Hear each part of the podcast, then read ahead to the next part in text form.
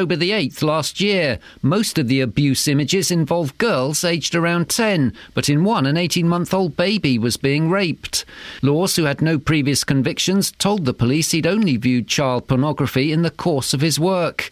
Sentencing him to 12 months in custody, suspended for two years, Judge Michael Baker QC told St Albans Crown Court it was because of Law's background he wasn't immediately going to prison. The Labour leader, Ed Miliband, has admitted that the past few weeks have been tough after reports that MPs from his own party wanted him to step down. Mr. Miliband insists that criticism of his performance would make him stronger.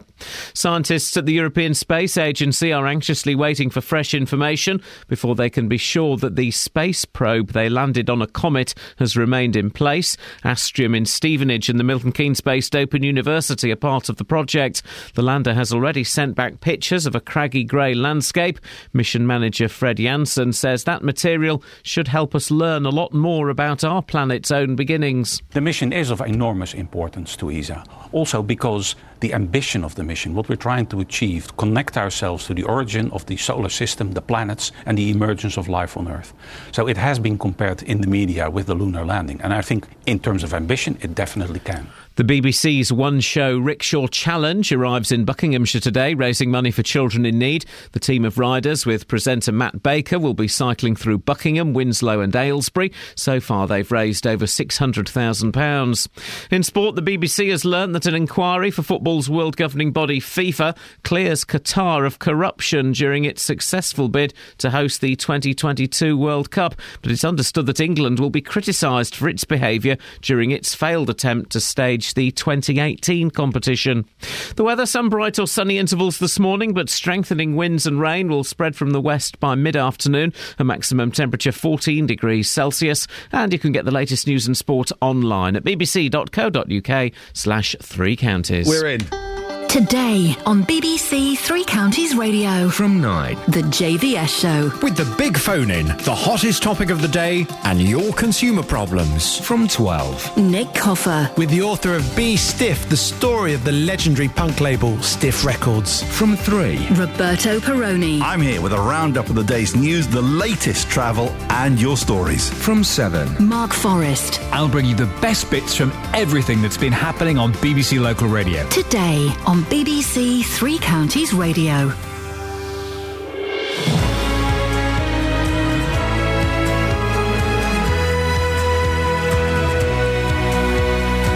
Morning, guys. Proper good show we got today, isn't it? Dodgy coppers, slippery when wet landlords, and giddy scientists. We managed to land a camera on that thing. Everyone was so excited. Did you see the geeks rejoicing? Some of those guys will have slept with a lady for the first time. How cool is that? Speaking of ladies, Kelly Betts. Hello. Betsy and Mama Boyle. Sorry. What? What did you just call me? Hey. 08459 455 555.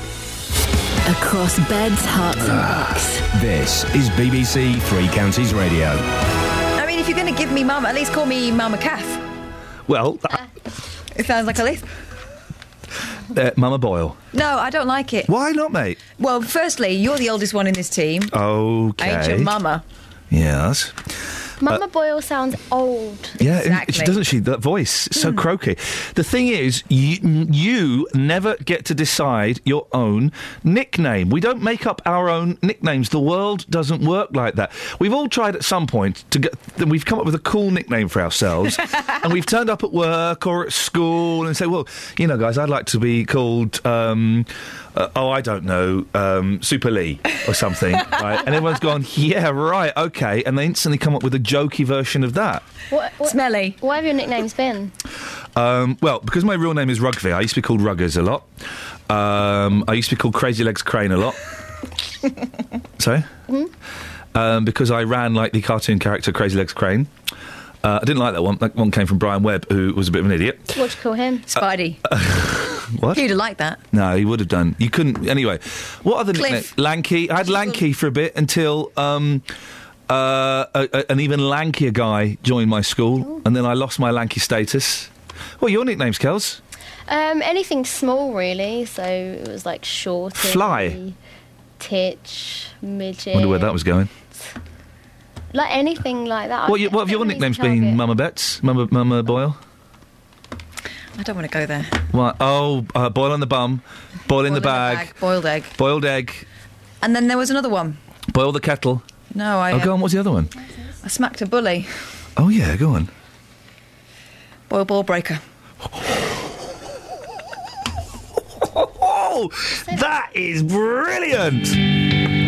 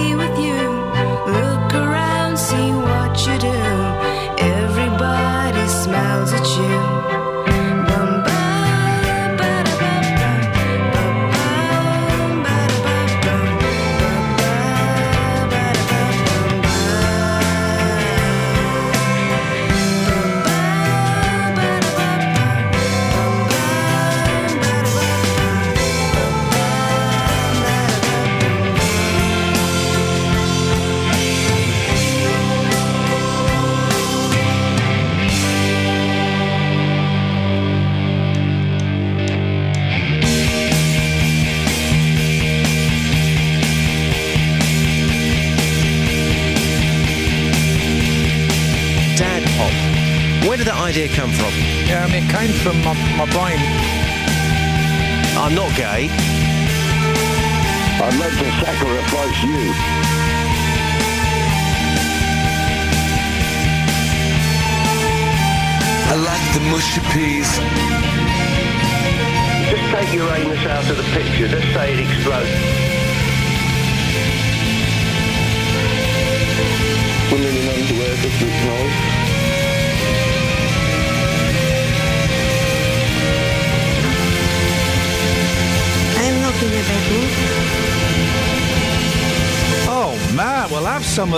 had some of that. That's the Delgados. We're gonna be, I, I think we're going to. Um, I think we're going to play a lot of Delgados and uh, Emma Pollock, who's the the singer there. I like them. Yeah, I, her voice, man. Wowzers, wowzers.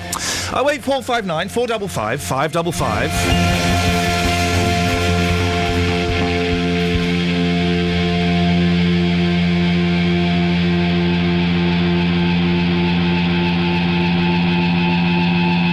I am not in a bad mood. This is an incredible story. A Hertfordshire man has avoided a jail sentence despite being caught with nearly 2,500 child abuse images and films. Simon Laws from Berkhamsted is a former Metropolitan Police Detective Constable. Ah. That puts a slightly different spin on it, doesn't it? I think. He faces a fine and will have to give up his computer. As well as signing the sex offender register for 10 years. Justin Dealey has got more on this. What's the background to this case, Just? Uh, wow, um, incredible. Um, the trial followed a raid on Simon Law's home in Berkhamsted. That was by Hertfordshire Police. Um, officers launched an investigation after Law's former partner asked her new boyfriend to check a bag Laws had left at home in Hemel Hempstead, which she thought contained DVDs. Now, inside that bag, Iain, he found indecent images of children, and the police were called. Officers then raided Law's home on October the 8th of last year. He told the police that he'd only viewed child pornography in the course of his work. Yeah, I'm kind of scratch. I, I should warn listeners that, that, that, that this gets a little bit adult. This conversation, I'm sure you can understand. So just be warned for the next few minutes. Uh, what was found during the raid on Simon Laws's home? I'm going to say this slowly because it, it's hard to, to, to believe, really. His computers, including one that he had uh, previously belonged uh, to the City of London Police, uh, they, they were examined. 348 movies were found. Uh, with 228 at category A. That's the most serial level, and 100 at category B. And here comes the really unpleasant guy. So you maybe Yeah. you want to, you know, put, put your fingers in your kids' ears. There were 200, uh, sorry, 2,134 indecent images of children.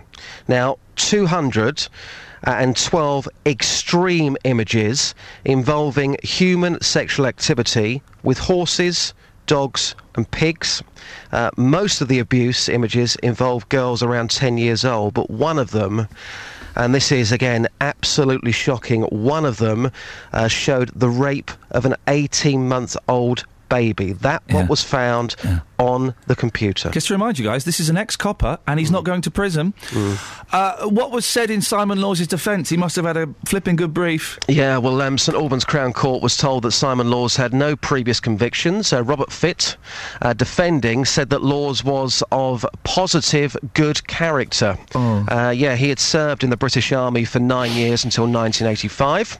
Uh, he was posted to Northern Ireland, where he had, in brackets, a bad time. Uh, the court heard that he was seeking advice for post traumatic stress disorder and had been what was described in court as self medicating with alcohol since 1978. Uh, Laws, he joined the Met Police in 1991 and after a number of other jobs uh, and left in December of last year. What did the judge say to Mr. Laws? Uh, Judge Michael Barker QC said that he thought uh, hard about sending Simon Laws straight to prison. Uh, the judge said quite clearly uh, there are serious disturbing images, well, we all know that, um, and in the course of making them, the lives of a number of children will have been significantly affected. But the judge, he decided that he could suspend the sentence because of Law's background. He passed a 12 month jail sentence, suspended for two years, uh, with 18 month supervision by probation officers. Now, Laws, he must also uh, attend an alcohol treatment program and abide by a nine week curfew. Curfew between 7pm and 5am. Uh, we've got 20 seconds, just. Any other aspects of the sentencing? Uh, Simon Lawsey must abide by the terms of a sexual off- offences prevention order and sign the sex offender register for 10 years. His computers uh, and storage devices were forfeited and he was ordered to pay £500 costs and a £100 victim surcharge. There you go. Justin, thank you. It's cost him 600 quid. It was almost worth him taking the risk, wasn't it? Wasn't it? For 600 quid? I, I, what do you say about? I mean, listen. You can phone in and talk about that, but, but, but what, what is there to say apart from there, there can't be anybody listening who thinks that was an appropriate sentence? Surely you're all going, well, he should have gone to prison. Oh eight four five nine four double five five double five. Let's get the travel. Travel news for beds, cards, and bugs. BBC Three Counties Radio. Things are looking like they're moving quite well at the moment on the speed sensors, and it's very quiet on the cameras. So, having a look in Roxton around the Black Cat roundabout where the roadworks are going on, and that's okay at the moment, but that is likely to get busy later on. In Hemel Hempstead, Leighton Buzzard Road has some roadworks going on at Moor End Road, and that is likely to get busy as we get into the morning rush as well. And in High Wycombe on the A40 Oxford Road, there's a lane expected in both di- a lane closed in both directions at Temple Street. So there are delays expected around there, and also on Marlow Hill, there are temporary traffic lights at the junction for Marlow Road, so that is likely to get busy later on as well. There's no reports of any problems at the moment on the trains. Samantha Breath, BBC Three Counties Radio. Thank you, Samantha. Six seventeen. It's Thursday, the thirteenth, or unlucky for some of November. I'm Iain Lee. These are your unlucky for some headlines. Pensioners living on a mobile home site in Hertfordshire are in danger of having their water cut off and are calling on Three Rivers District Council to take action against the landlords. A former soldier and Metropolitan Police detective from Berkhamsted has escaped prison after being caught with nearly 2,500 indecent images and movies of children. And the Children in Need Rickshaw Challenge, has ever a sentence instilled so much fear into people, will be in Buckinghamshire today. BBC Three Counties Radio. I um, I want to talk about this copper, this ex-copper, Simon Laws. Let's not forget the name. Who's had two and a half thousand um, child abuse images and films on his computer. Uh, it's not actually a lot. I, yeah, I know. Compared to a lot of other um, uh, um, paedophiles and people who view this stuff, two and a half thousand isn't actually a lot. You, you get people that get like 20,000, 30,000, 50,000 images on their. Th- it's all shared. This is how they kind of move this stuff around. So two and a half thousand isn't actually a lot, but a significant number of that were category A, which is the worst. Eighteen-month-old baby being, you know, having stuff done to it that an eighteen-month-old baby shouldn't do. And this fella, He's got a curfew. He's had his computer taken off him. He's got to pay 600 quid. It's almost worth the risk. It's almost worth taking the risk. If that's your thing and that's all that's going to happen is you lose your computer and you pay 600 quid, well, you might as well have a go.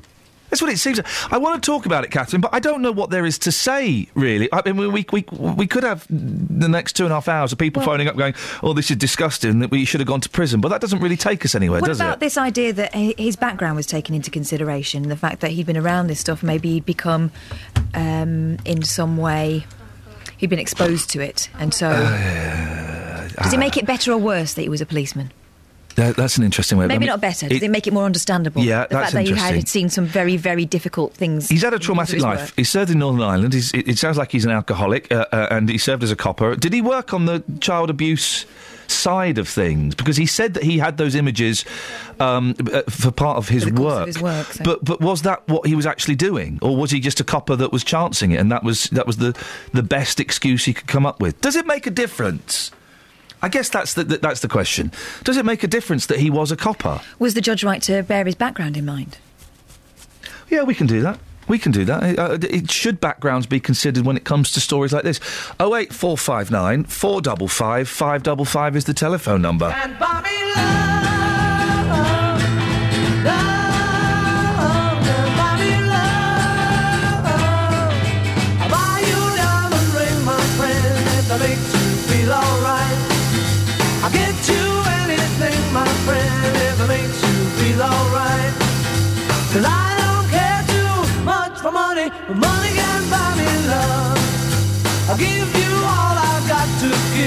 you say you love me too. I may not have a lot to give, but what I got, I'll give to you.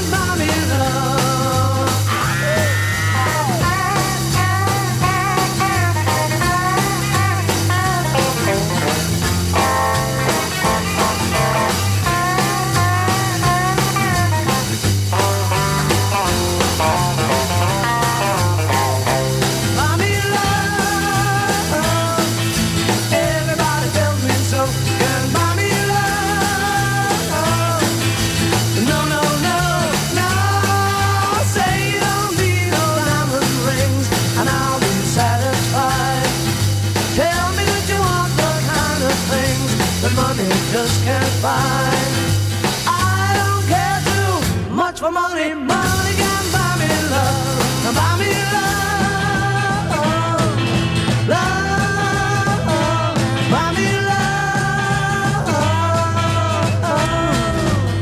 So, Simon Laws from Berkhamsted, former copper, former soldier, found with some of the worst child abuse images you can get on his computer and films, and he got sentenced to, he got sentenced to, well, not a lot. He's got a hand in his computer and pay uh, 600 quid. Catherine, you said that we had a call and then. Uh, We did. We, sorry, did I catch you eating? I'm just got a throat sweet going on. But you haven't Gone. got a sore throat, have you? You're just enjoying I the have, voice. I Oh, okay. have. Can't you hear it? Yes. I'm getting husky. Anyway, we've got Jamie on the line actually, but we had someone who called up earlier on who was furious about this story and sort of um, told Kelly, emptied his mind and put the phone down. We'd really like it if you'd give us a call back because Yeah. we want to have a conversation. Okay. Jamie's on the line now. Morning, Jamie. Morning, Iain. What do you want to say? Um, basically, he should be in prison. It doesn't matter what he's been through in his life. It doesn't give him the right to uh, picture children um, and having sex acts on children. It's disgusting. Now, we are trying to find out a little bit more about Mr. Simon Laws and exactly what it was he did in the police force. Let's assume, let's play make believe for a second. Let's assume that he was working on a department that had to view these uh, these horrific images on a daily basis. There are coppers, men and women, uh, who, who, have to do that. That's their job, is to go through those videos and those DVDs and those police files to watch those things to, to see if they can identify the kids, the offenders, all of that kind of stuff. Supposing, Jamie, that had been his job, and somehow a switch had flicked in his brain, and instead of finding it repulsive, he found it um, he found it exciting. Is, is that any defence? The fact that he had to endure that stuff day after day. No, there's no defence to it. There isn't. Doesn't matter how you look at it. There's no defence to it. When he's finished his job, wh- why has he still got the images on his PC? Because he's no longer part of that of, of that profession anymore. Why did the why did the judge let him off so lightly then? That's well. That's the. They're the people we need to be looking at. Why, why are they giving out silly sentences? Jamie, thank you very much indeed. Oh eight four five nine four double five five double five. The thing I want to focus on is should we look at his should we treat this guy slightly differently because of his background? That was taken into consideration. That's why he got what could be perceived to be a light sentence. Hey, maybe, maybe, maybe, maybe you think the sentence was appropriate. Oh eight four five nine four double five five double five. Now. Last week we told you about a group of neighbours living on a mobile uh, home park in Hertfordshire. I say living, uh, there's evidence that some of them are risking their lives by being there. It's Newlands Park in Abbots Langley. They've been urging the site's owners to address a number of maintenance problems. Well, Catherine and I went and had a look this week, didn't we? Quite a few problems there. Just a few, yes. What's going on? Did you remind us of some of the things we saw? Bases crumbling. Yeah.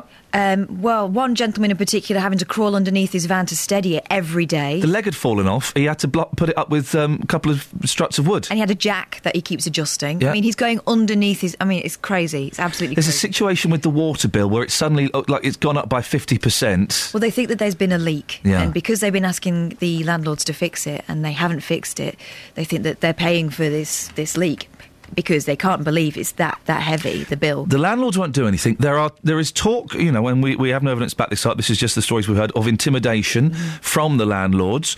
Uh, so Three Rivers District Council have the power, should they choose, to step in. because they're the ones that granted the license. They can step in and they can sort this out. but they haven't. They're refusing to. Anne Main, the local MP, says that they were spineless. She suspects it's because the owners are travellers and the, the, the district council are scared of causing a rumpus. Well, Catherine and I went uh, to, to meet the residents of Newlands Park earlier in the week, and this is what happened. So, uh, Catherine and I at Newlands Park, uh, joined by Mick. Whose responsibility is it to, to, to do the maintenance and look after things like subsidence and, and leaky pipes and things? The the bases are, are strictly uh, the providence of the owners of the site. Um, they, So it's just to clarify, it's the owners of this site who should be doing stuff, and if they're not, then the council can step in and kind of force them to do something. well, the new Act gives them powers to issue um, enforcement orders, but the council are saying that as the legislation is discretionary, it doesn't mean that they have to act. But they're telling us that they don't have um, the staff and they don't have the, the cash flow to be able to do it. Who's, who's this we're going to meet? Is it, this is Eileen, is This it? is Eileen Sims. Um, she's our oldest resident. She's 92 years old. Kath, we can have a quick chat with Eileen. You go first. Let's have a look, because I hear that these trees around the back of your place are giving you a little bit of a nightmare. Well, yes, because they're very tall and they haven't been topped. I'm 92, but I don't want to be killed by a tree. You know. So you've been trying to go through the Residents Association to get something done about these trees. Yes. And they, in turn, have had no joy from the owners, and the council doesn't seem to be willing to step in and help you out. What, what- are your thoughts on that? Well, it's no good waiting until somebody's killed because there was an old couple lived up a few doors up and a big branch came off one winter, went straight through their bedroom window and landed on their bed, frightened them to death because they were both elderly.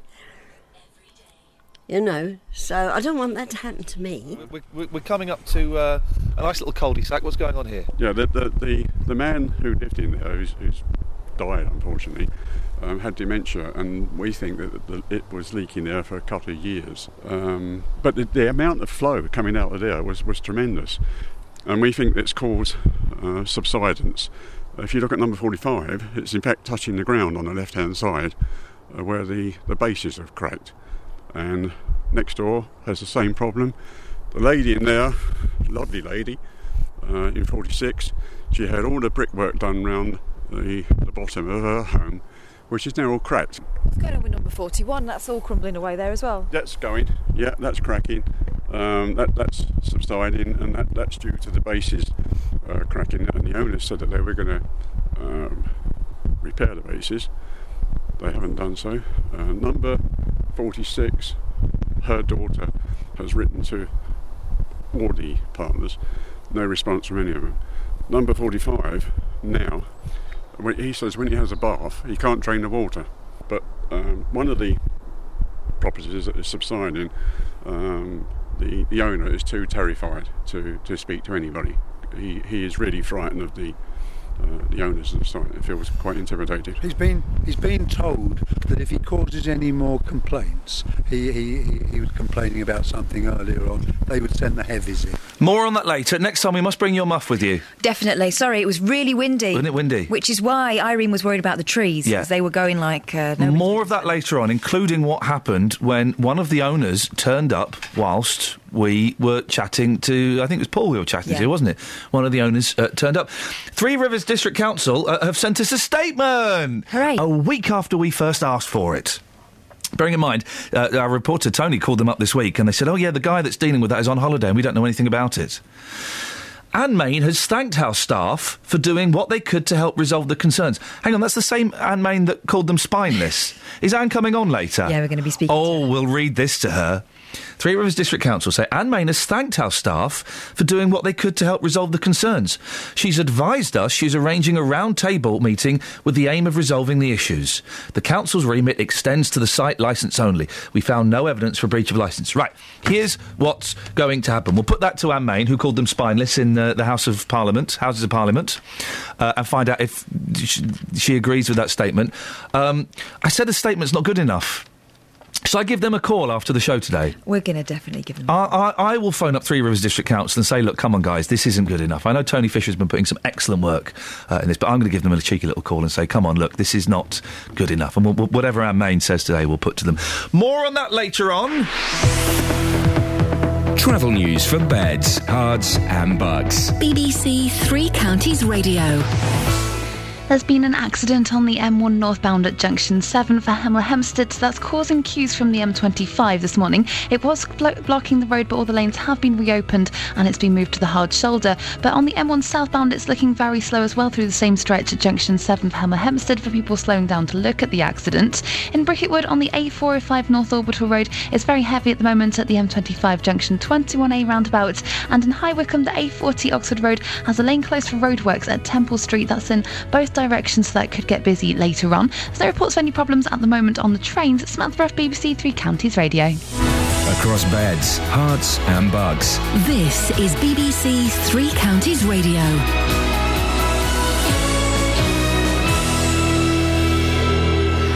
With the headlines, I'm Simon Oxley. A former soldier and Metropolitan Police detective from Hertfordshire has escaped prison after being caught with nearly 2,500 indecent images and movies of children. Simon Laws from Berkhamsted, who was a detective constable, pleaded guilty to 15 charges. Pensioners living on a mobile home site in Hertfordshire are in danger of having their water cut off. They want Three Rivers District Council to take action against the landlords.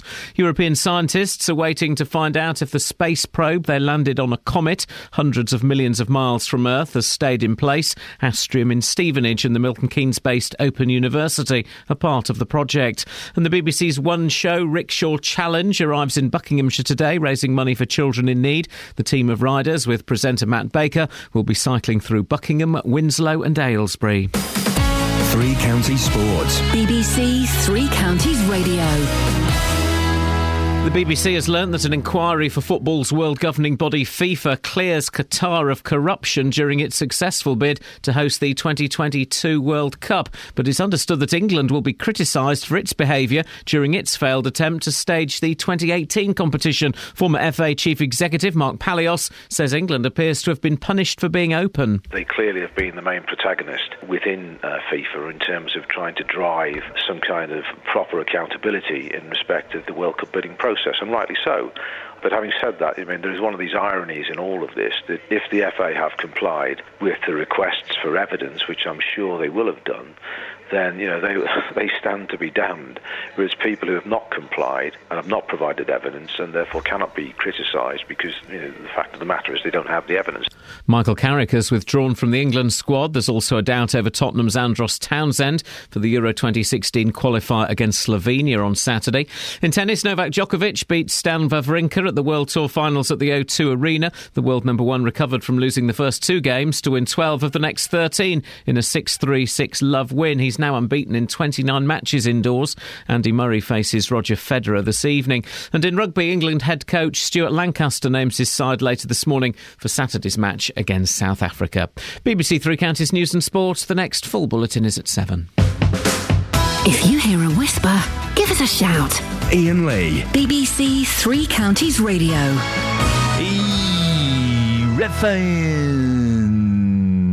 Reference. I'm just doing something on Facebook, Kath. Yeah. You might want to.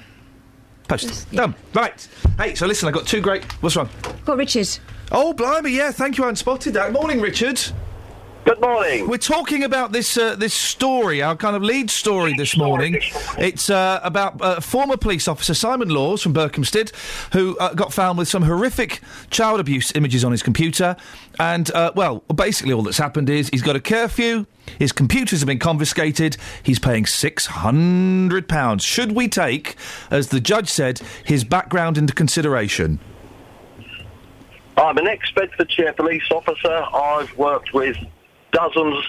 His this man's behaviour is wholly unacceptable. There is not one person on this planet uh, who's going to disagree with that. Gone should be in jail. It, the only. person Oh, Richard. Richard, listen, we, we, we, we'll get you back. I'll tell you what we'll do. We'll get you back in a little bit because it's, uh, it's an interesting point you want to make as an ex-Beds copper. Uh, and I want to hear what he has to say Yeah, in we'll get you line. in a better line. You got anything in the papers? Yeah, well, this uh, story about the White Widow, um, Samantha Lewthwaite, of course. who- local, local, celebrity. Not so vocal, apart from on Twitter. Yeah. Um, and there is a, a claim now um, that she's been shot in the Ukraine. Oh, blimey, that's gonna Although, hurt. well. Although there's some suspicion that it might actually be just a bit of propaganda and um, and that it's it's not. A She's with uh, uh, Procol Harum, isn't she? She's not with. She's the one th- that's kind of based in Nigeria, is it? She's that terrorist group. It's not ISIS. Boko Haram, not Procol Boko Haram. Haram, That's yeah. a group from the sixties. But now apparently she's been ki- killed fighting in the Ukraine civil war. Blimey, that'll learn her. Do you, I mean? Th- This is the suspicion that, that it's it's just being used to sort of score points um, in a kind of a propaganda war, really, and, and that maybe it wasn't nothing like this has really happened. I think she's been turned into a bit of well, she's been turned into the poster girl, hasn't she? Yep, for, yep. for the West turning against itself, and Yep. I, I wonder whether she's was even in Ukraine at all. Here we go. Two terrified window cleaners dangle 700 feet up the New World Trade Centre after a cable on their rig snapped. Have you seen this picture? So they're in the, that little um, sort of um, the carriage that gets lowered down from the top of things, and they're, they're cleaning windows, and it the cable snaps, and it's hanging at 45 degrees. Didn't that happen in Superman? It did, and Superman went and rescued them. No Superman this time. Uh, 75 degrees, sorry. Witnesses looked on in horror as the platform lurched at 75 degrees with the men inside. Officials closed the plaza below, fearing falling debris. Yeah, I think we know what debris they feared falling. The men. It's believed the men, 69 stories up, that's a fact. Also, bear in mind that if a peanut drops from that level, it will go through your head. Isn't that the story? Yeah, I, it's only a peanut, though. No, but didn't someone get killed just recently? No one got killed by a um, peanut. A spanner or something. yeah, a falling? spanner's slightly different from a peanut. Significantly different. They There'll were be there. scientists out there listening, going, "Yeah, the peanut thing's true."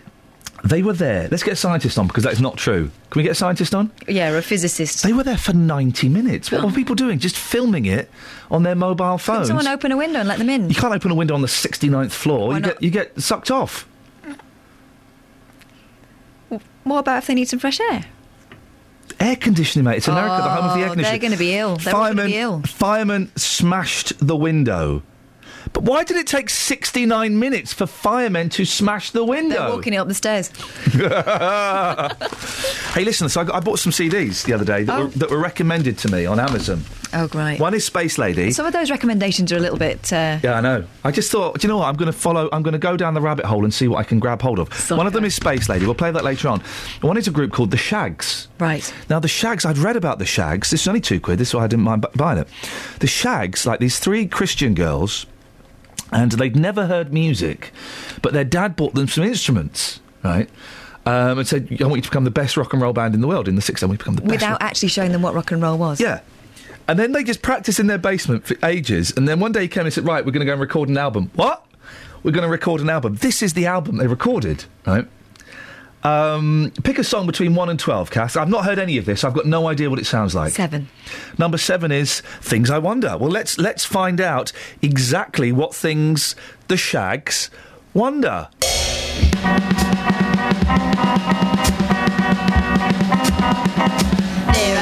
Many things I wonder, there are many things I don't. It seems as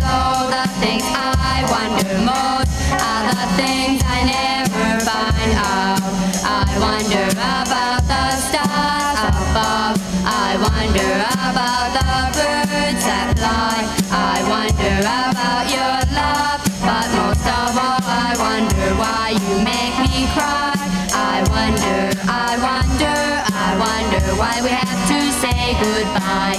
There are some things I don't understand, there are some things I do. But one thing I don't understand is why we have to be so blue. I understand why you feel the way you do, because I feel the same way too.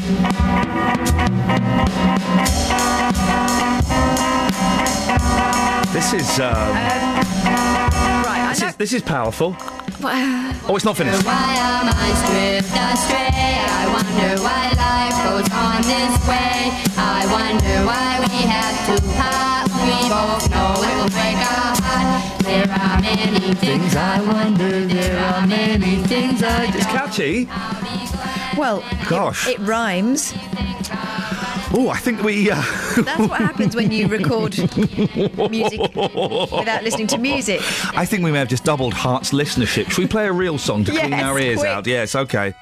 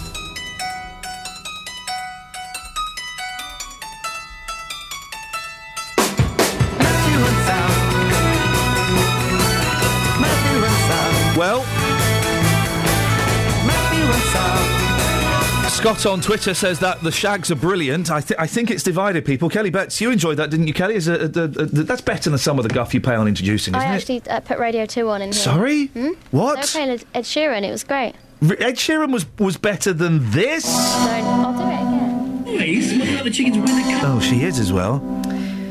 This is going on. This, is called "I'm So Happy When You're Near." happy when you're near, I'm so sad when you're away. I'm so happy when you're near. I'm so sad when you're away. I think that we are missing a trick, right? Two pounds fifty. This cost me. We've got four kids between us. I've got two. I've got three ukuleles. We've got a piano. We're We've got a in. band. We've got the shags. Turns out no training required. Just lock them in a room with a tape recorder. Later on, I do want to play "Who Are Parents" and also a song called "My Pal Foot Foot." The problem is, if we did let our kids uh, release an album, every Yeah. sto- every song would involve a bum. Or a willy. Yeah. Hang on, just, t- t- please indulge me. 20 seconds of My Pal Foot Foot. Oh, strong start.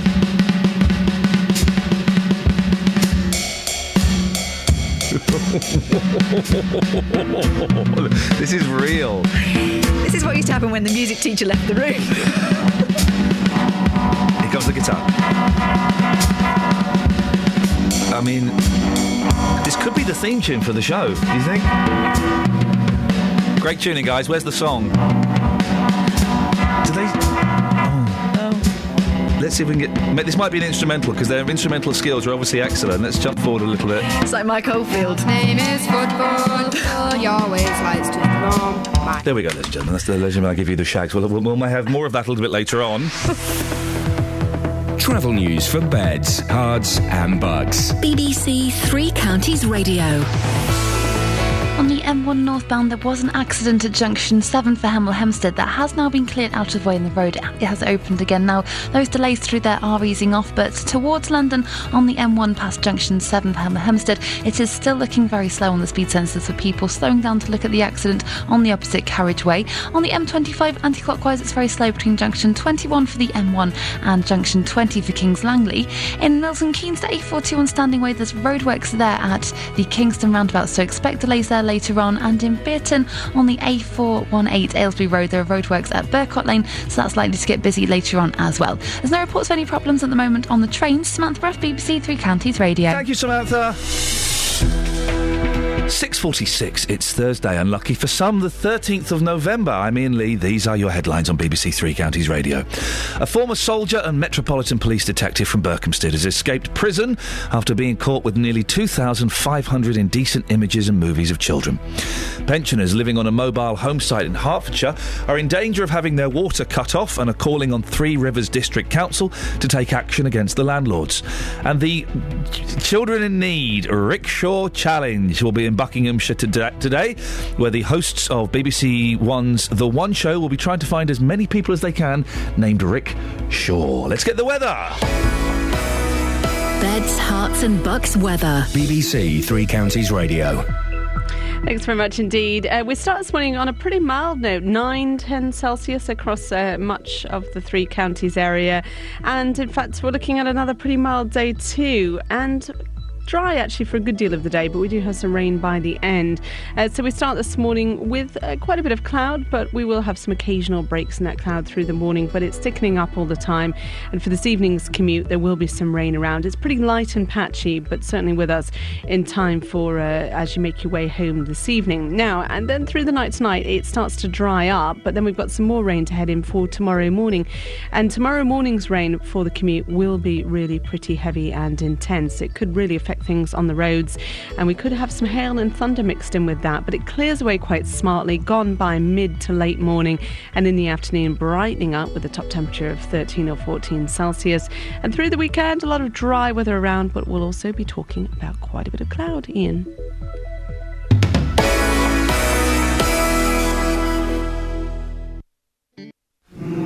World War One at home on the BBC. Sunday, 4th of June, found the ward full of patients, so we took 29 last night, all Canadians. We revealed some amazing untold stories. The thing that made these particularly extraordinary was when we discovered just how old Albert was. And discovered surprising local memories. The boys from Hayward College had 589 died, which, you know, was a lot, but most public schools actually have a very similar casualty rate.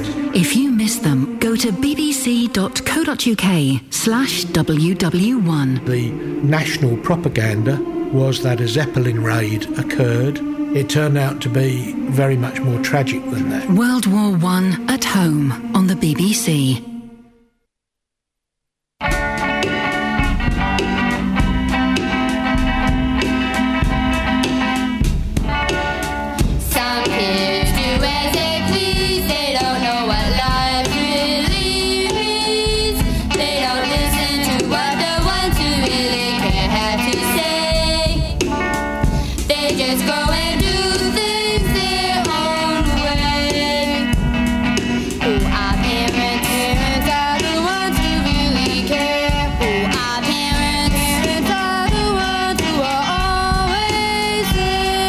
There. Justin? Hmm. Yeah. I was wondering, do you want to borrow my Shag CD for your show um, midday on Saturday? Listen here, son. You pipe down. You pipe down. Sorry? Okay. Last weekend or last week even, uh, you won an award. What was it for best program presenter on best, BBC Local best- Radio? Best BBC presenter, yes. Right, okay. Second, second best programme. So now you're just No, taking all the right, mic Toby. You Foster. come in this morning playing the shags. What is that mess you're playing? It's dreadful. Hey, Justin, that is what happens when you bring your children up without music. it's so bad. Well, listen, I've got some musical memories. Yeah, Would yeah, you go on. play, for example, would you play me We Have a Saviour on Saturday? What's your memories behind the song? Uh, I remember playing it on my show and annoying you.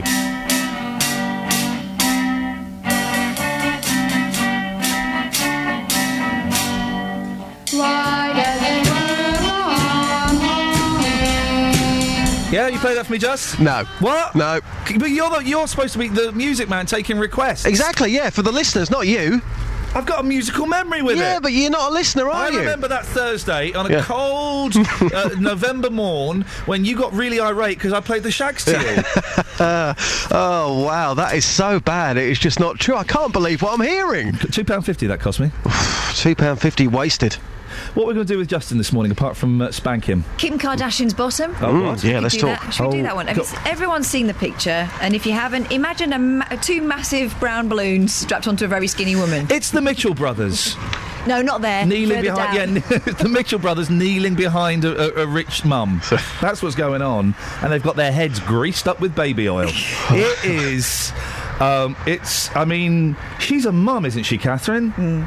You're a mum. Yeah. You going to do this? No, Mum's bum is under wraps.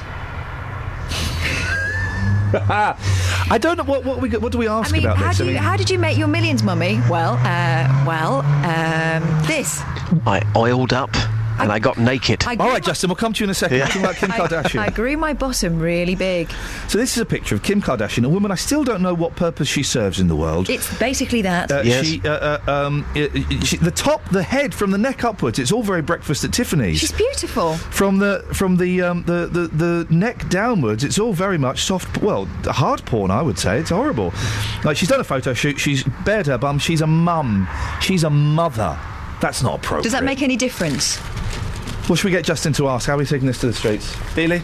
I've got the picture in front of me right now for, for research purposes, obviously. Yeah. Uh, the front page of Paper Magazine. Everyone's seeing this. I think we should be asking um, is this just a bit too much to be on the front page of a magazine? Not page three, on the front page. She has got everything out, all oiled up. For me, yes, it may look good, but it's a bit too much. I think if she's going to top this, she's got to have some sort of MRI scan, hasn't she? I don't know how you would top this. I don't think it looks good though, Justin. As you know, I like big butts and I cannot lie. Yeah, yeah. But um, uh, uh, to quote Paul McCartney from 1968, I don't like that picture. Why? It's horrible. What's horrible about this picture? A beautiful lady with a beautiful backside. No, I think it's scary. Why is it scary? Because it's a monster. it looks like it's been grown in a lab. Well, I, I would say what you're seeing is quite possibly not the real deal. What I'm saying is, I think that's been enhanced slightly to get all this publicity. I tell you what we could do with um, this morning, Justin. Yeah. I just think we might need a bit of. Oh, hang on. Oh, not the shags again. Oh no, hang on. Someone's taken my lady's perspective. What? Oh, hang on a second. There it is. Yes. All the ladies in the house. All the ladies, the ladies. The Ladies' Perspective with Iain Lee across beds, Herts, and bucks. The ladies, the ladies. The ladies, the ladies. That, by the way, is the Beastie Boys. It was it was uh, Peter Andre. Uh, yeah, Peter Andre is the voiceover, but the actual tune is uh, by the Beastie Boys. A lot of people asking me on the streets, it's the Beastie Boys. Can we get the lady's perspective on Kim Kardashian's bottom? Yeah, yeah, leave it to me, boss. Thank you very much indeed. Here's a, an horrific story for first thing in the morn. Oh, go. A man killed his dad, chopped up his 25 stone corpse, and put the pieces in storage boxes, which he used as a TV stand. Flippin' heck. It's not right, is it? That's, there's the understatement of the year, Catherine. You- you- It's, it's not just not right, it's very, very wrong. Well, Justin, what do you think about it? I oiled up and I got naked. Okay, that's really inappropriate, actually, mate. Really inappropriate. Unbelievable. I mean, no matter what the row is, there's never an excuse. It's for Nathan that. Nathan Robinson, 28, used a Stanley knife, hacksaw, and saw. Okay, we go. I don't won't need read, to I won't know read the the rest of that sentence. The court heard Robinson killed Mr. Uh, Spiller in their shared flat after they rowed about money. He then cleaned up, fled to Glasgow with seven thousand pounds. This happened here. Yeah, this is in I this thought country. this had been some sort of crazy US backwater. This is in Bournemouth, which is kind of a crazy backwater, but it happened in Bournemouth. Good grief. Oh, oh God! Oh, I'm gonna, I'm gonna say something that's horrible. So you might want to. T- this. Um, what a horrible first hour we've had. Haven't we had some horrible stories? Let me just read this paragraph, and then we'll go back to. Um, jurors heard that on the day of the killing, the downstairs neighbour went round to complain about a pink liquid oozing through his ceiling. Ladies and gentlemen, that is perhaps the most horrific sentence I've ever had to read in my life. Have you got something? Give us a light story to cheer us up. I wasn't going to do the, the dentist who hadn't cleaned, who, who didn't clean his there. tools. No. Here's one. Here's one. Light story, then we'll have a song. A sigh of relief. Yes. A shocking 3.5 million Britons have not eaten a single vegetable in the past week. What? It's Dealey, isn't it? according to research. They've not asked me. Did they ask you? The findings also revealed only 53% of us eat up to two portions of veg each day. Daily chips do not count. No. And some consumers even think Turkish delight, liver, and cottage cheese count towards their recommended veg intake of five a day. I tell you what, we need to have a little bit of music to lighten the mood. Here we go.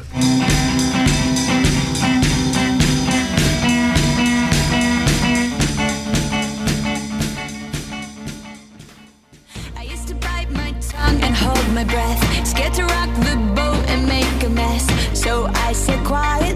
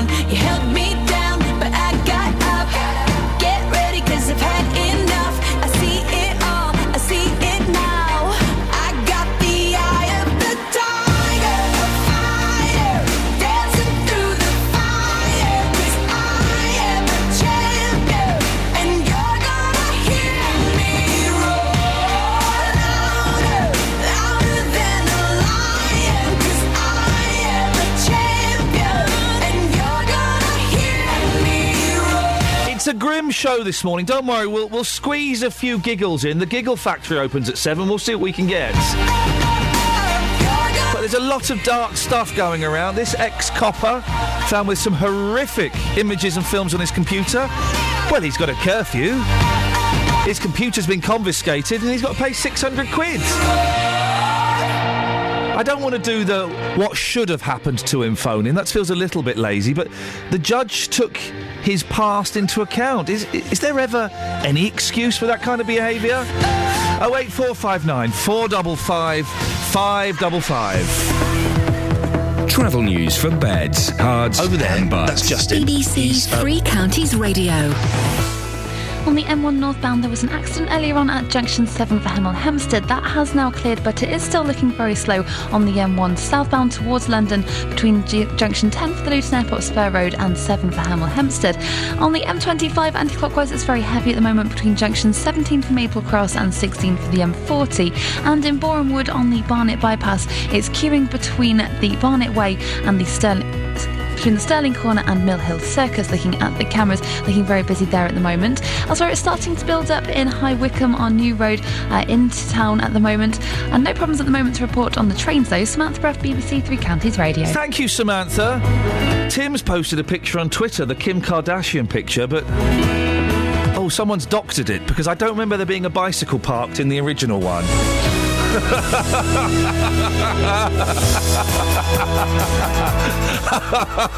I think I'm going to have to retweet that. She's a mum. Is that too far, or is it just a harmless little bit of fun?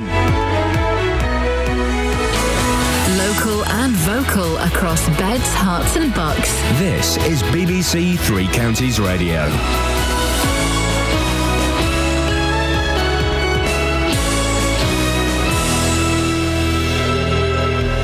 It's seven o'clock. I'm Simon Oxley. The headlines Policeman from Hertfordshire avoids jail for possessing indecent images. Mobile home residents want council to take action. And Rickshaw Challenge heading for Buckinghamshire. BBC Three Counties Radio. Former soldier and Metropolitan Police detective from Hertfordshire has escaped prison after being caught with nearly 2,500 indecent images and movies of children. Simon Laws, who was a detective constable, pleaded guilty to 15 charges. More from you and Duncan. Officers raided Simon Law's home in Berkhamsted on October the 8th last year. Most of the abuse images involve girls aged around 10, but in one, an 18 month old baby was being raped. Laws, who had no previous convictions, told the police he'd only viewed child pornography in the course of his work. Sentencing him to 12 months in custody, suspended for two years, Judge Michael Baker QC told St Albans Crown Court it was because of Law's background he wasn't immediately going to prison. Pensioners living on a mobile home site in Hertfordshire are in danger of having their water cut off. It follows a dispute between them and the owners of Newlands Park in Bedmond near Abbots Langley after the bill went up by a disproportionate amount, according to the residents. These people from the site say they want Three Rivers District Council to take action against the landlords. We want them to enforce their powers. They have the power to take action. It's, it, it's neglected their duties. We need help. Help us. The Labour leader Ed Miliband will say in a speech this morning that he is driven to become Prime Minister by a desire to change the country. In a BBC interview, the Labour leader admitted that his mettle had been tested by recent criticism of his leadership. A timetable for putting all patients' records online has been drawn up by the NHS. People could have access to their GP records by next year and to all their medical care information by 2017. Scientists at the European Space Agency are anxiously waiting for fresh information before they can be sure that the space probe they landed on a comet has remained in place. Astrium in Stevenage and the Milton Keynes based Open University are part of the project. The lander has already sent back pictures. Mission manager Fred Jansen says material should help us learn a lot more about our planet's own beginnings. The mission is of enormous importance to ESA, also because the ambition of the mission, what we're trying to achieve, connect ourselves to the origin of the solar system, the planets, and the emergence of life on Earth. So it has been compared in the media with the lunar landing, and I think in terms of ambition, it definitely can. The BBC's one show Rickshaw Challenge arrives in Buckinghamshire today, raising money for children in need. The team of riders with presenter Matt Baker will be cycling through Buckingham, Winslow, and Aylesbury. So far, they've raised over £600,000. In sport, the BBC has learnt that an inquiry for football Football's world governing body FIFA clears Qatar of corruption during its successful bid to host the 2022 World Cup, but it's understood that England will be criticised for its behaviour during its failed attempt to stage the 2018 competition. The weather, some bright or sunny intervals this morning, but strengthening winds and rain will spread from the west by mid afternoon, a maximum temperature 14 degrees Celsius. And you can get the latest news and sport online at bbc.co.uk slash three counties. Giza, Giza, Giza, Giza, Giza, Giza. Giza. Today on BBC Three Counties Radio. From 9. The JVS Show. With the big phone in, the hottest topic of the day, and your consumer problems. From 12. Nick Coffer. With the author of Be Stiff, the story of the legendary punk label Stiff Records. From 3. Roberto Perrone. I'm here with a roundup of the day's news, the latest travel, and your stories. From 7. Mark Forrest. I'll bring you the best bits from everything that's been happening on BBC Local Radio. Today on BBC Three Counties Radio. Okay, well, it's. Um, um, um, let me start that again. Morning, this is Iain Lee, BBC Three Counties Radio. Busy, busy show this morning. Dodgy coppers, slippery landlords, and boffins getting all excited because they got a camera to stick to a comet. Woo! 08459 455555. Across beds, Herts, and bucks. This is BBC Three Counties Radio. Boyles here. Morning, Catherine. Hello. We got any texts or anything before we carry on? We didn't do any in the last hour. That's uh, um, remiss well, of me. They are mostly talking about the Shags, which is the group we played earlier on. Should we play some more? I can play some no, more. No, no, I think I can summarise it. Imagine taking three nice but not very musical people, giving them some instruments, not letting them hear music ever in their lives, and seeing what they come up with. They come up with this. There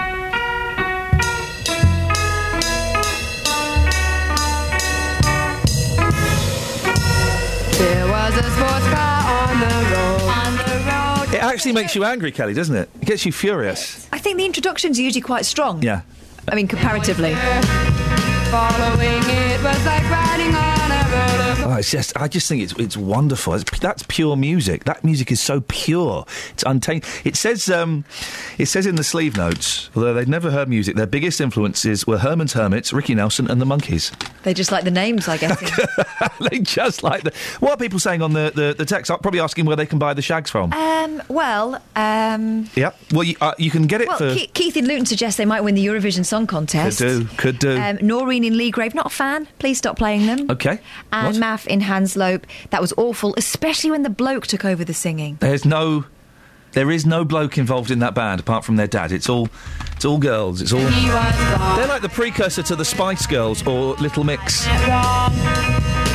It's just very, very, very powerful music. We'll see. Let's see if we can get the Shags on one day. Should we try and get the Shags on? Do they have a telephone? that, that's um, yeah, that's possible.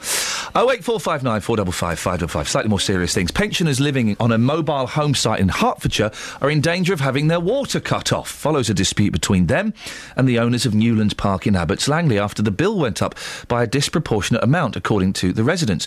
Well, as we heard earlier this week, it's not the only issue. Number of maintenance problems with plumbing and bases of static caravans. Caravans are twisted. There are talks of. Um, we were told that, that some of the uh, the residents there have been intimidated by uh, the owners. Well, the owners aren't doing anything. Three Rivers District Council aren't doing anything. So Catherine and I thought we'd go down and have a look. Kath got a guided tour of one of the worst affected vans. Just looking at your van here, what's going on? Uh, well, actually, this in April, um, front room decided to go down on one side, leaning over, and I'm sitting there thinking, well, I don't know what's going on here. Come out, took the skirt off, and had a look, and uh, the base is cracked and broken, as well as four legs. Okay, this leg was broken, and then it tipped over. So I came out, took the skirt off, and had a look and think, better put some supports underneath. Anyway, it wasn't just there that it was broken.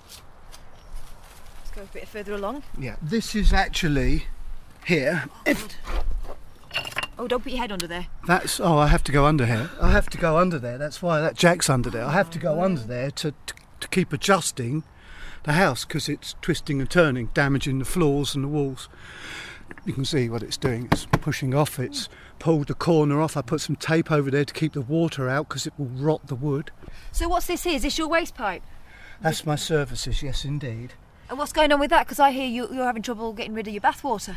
Oh, yeah, well, we haven't got that far yet. Oh, right. There's more. Yeah. Let's have a Um, look. it's all cracked and broken there. Do you wish to come in? Remember, I'm a bachelor and live on my own. if you'd like to come in, I'm Right. under redecorating. Yeah, please do. I'm under redecorating at the moment. I've redecorated everything, and as you can see, they're starting to pull apart. My bedroom, the wallpaper and such Coming like has fallen. Yes, and uh, the van window is running down. Mm-hmm. Okay, and the floor runs down. Yeah. Okay, my bath can't get rid of the water because it's all leaning over that way. Oh, wow. I can't support it anymore. I keep going under there and putting blocks of wood on, and it just won't have it. Um, if you'd like to Yeah, let's go have some redecorating my kitchen as well, you can see the kitchen and the sink. All is leaning over on one side. You, you're walking downhill when you went there, and it's twisting the van, damaging. Yeah, that's all been. I'm in the process of redoing it bit by bit, but is it really worth it when you see it's Yeah, if it's going to keep on twisting. terribly heartbreaking. You know, I've been at this from, from April. I've been on this. Um, the owners aren't interested. Well, how not interested are they? Have you spoken to them directly? No, I've written in three letters to their supposed office and had absolutely no reply at all. Not a mention, nothing. And yet they come round after they collect the money every Saturday. Come round and drive by. Don't stop. Well, keep listening because as we were talking to Paul, that gentleman there, the owners turned up. One of the owners turned up in a car, didn't he? Yes. Find out what happened in the next hour. Stay tuned for more.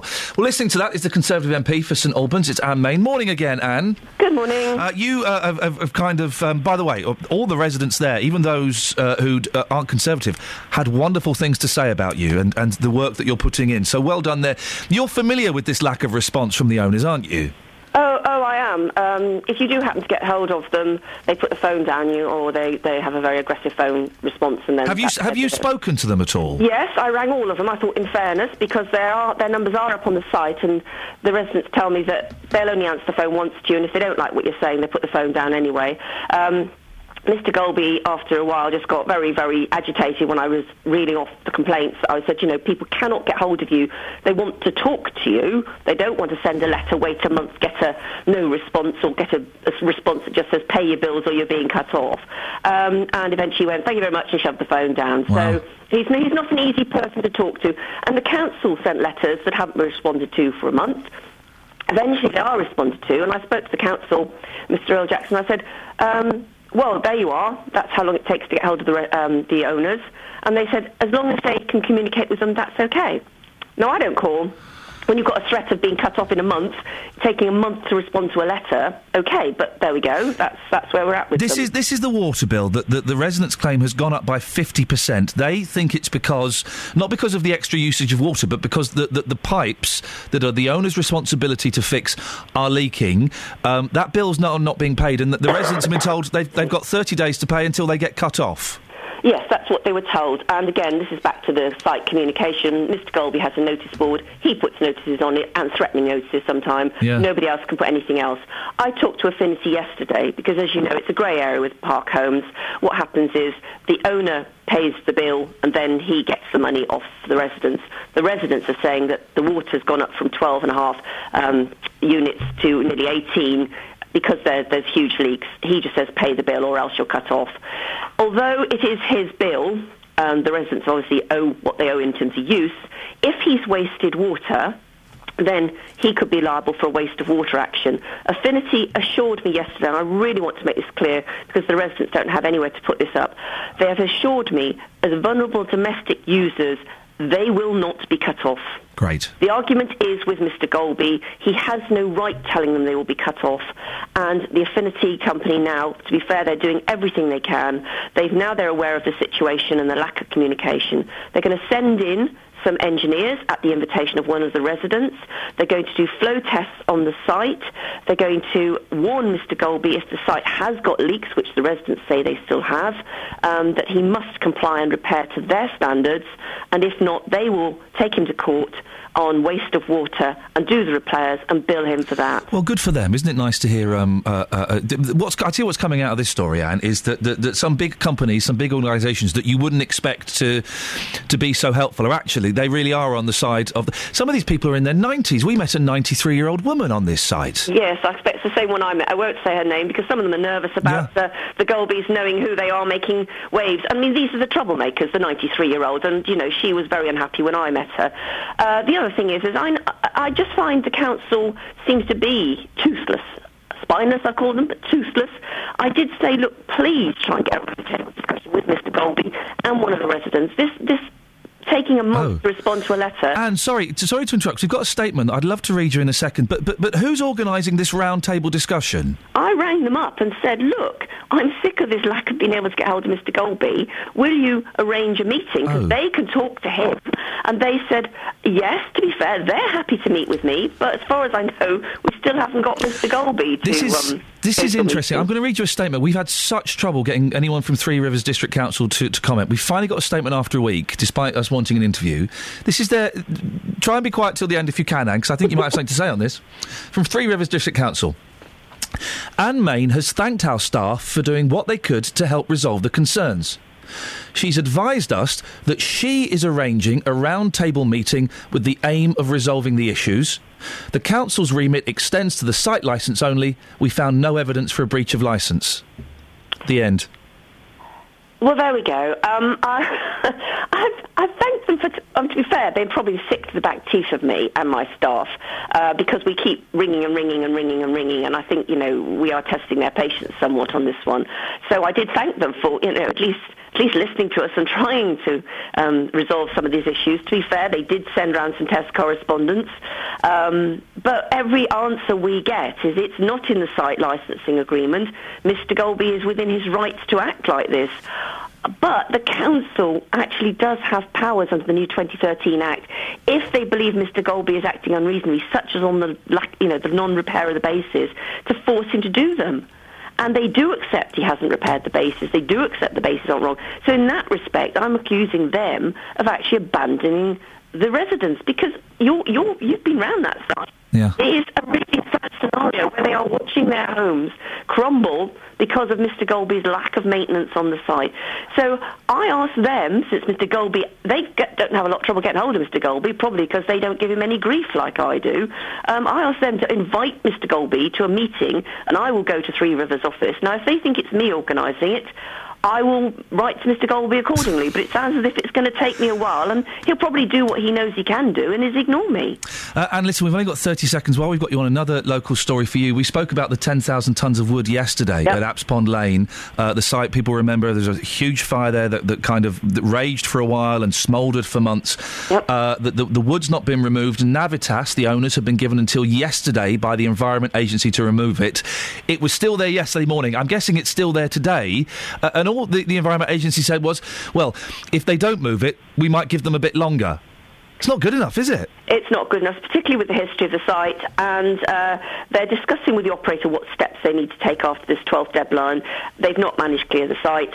I've not been updated. Well, as of yesterday, the wood was still there. I think it's disgraceful. I met with them before they were agreeing to this new operator taking over the site and said, how are we going to stop a repeat of this? And they said new procedures were in place. Well, all I can say is they're not doing any better with this group than they were with the last group. The residents are sick of having a dump on their doorstep and a dangerous dump. And thank you so much. You, you, you- just to remind you, you have won lots of fans at Newlands Park. Well done, Anne. Anne Main, local Conservative uh, MP for St Albans. Um, well, we we saw Mr. Golby, who she mentioned there. We saw him when we went to the park. Find out what happens as uh, he drove past us. Travel news for beds, cards, and Bucks. BBC Three Counties Radio. The M1 southbound's looking very slow between junction 11 for Dunstable Road and 10 for the Luton Airport Spur Road. That's after an accident on the northbound carriageway earlier on, making it very slow through there.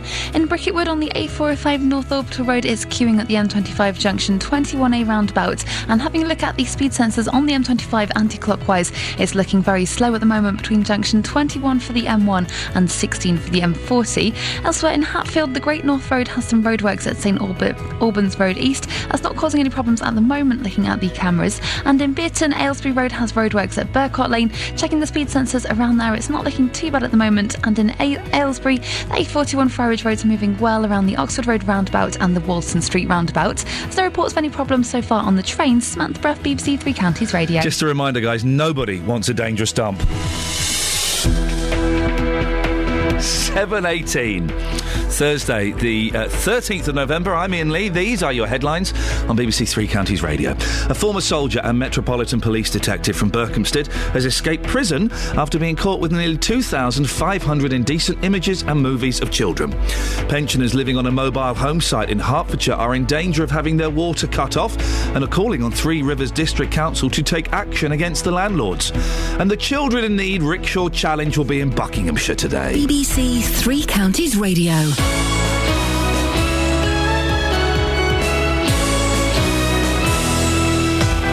Even though this week sees the latest international break for some of our teams, Watford and MK Dons have had their games called off due to international call ups. we'll still bring you live commentaries in Three Counties Sport. Cracking save from the goalkeeper Joe Day. On Saturday afternoon, you can hear Luton at home to Tranmere Alves goes in alone oh. and finds the bottom corner. Really good finish. or Stevenage against Cheltenham. It's buried down Three Counties Sport. Saturday from 2 here on BBC Three Counties Radio.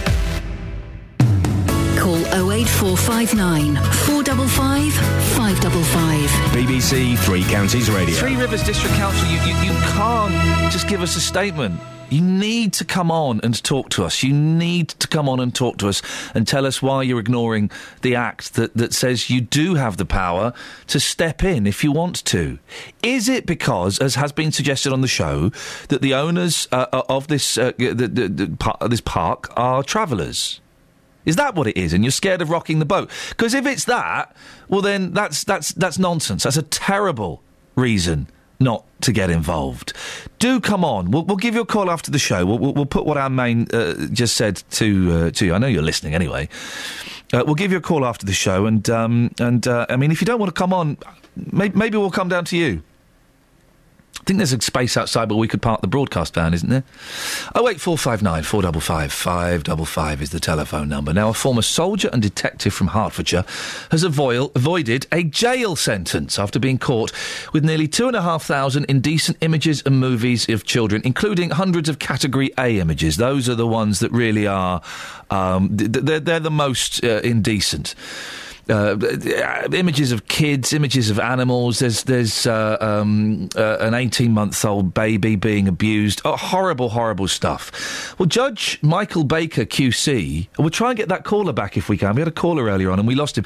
Judge Michael Baker QC said he thought hard about sending Simon Laws straight to prison, but decided he would suspend the sentence because of Law's background. So, he passed a 12 month jail sentence, suspended for two years. There's a supervision order. There's a curfew.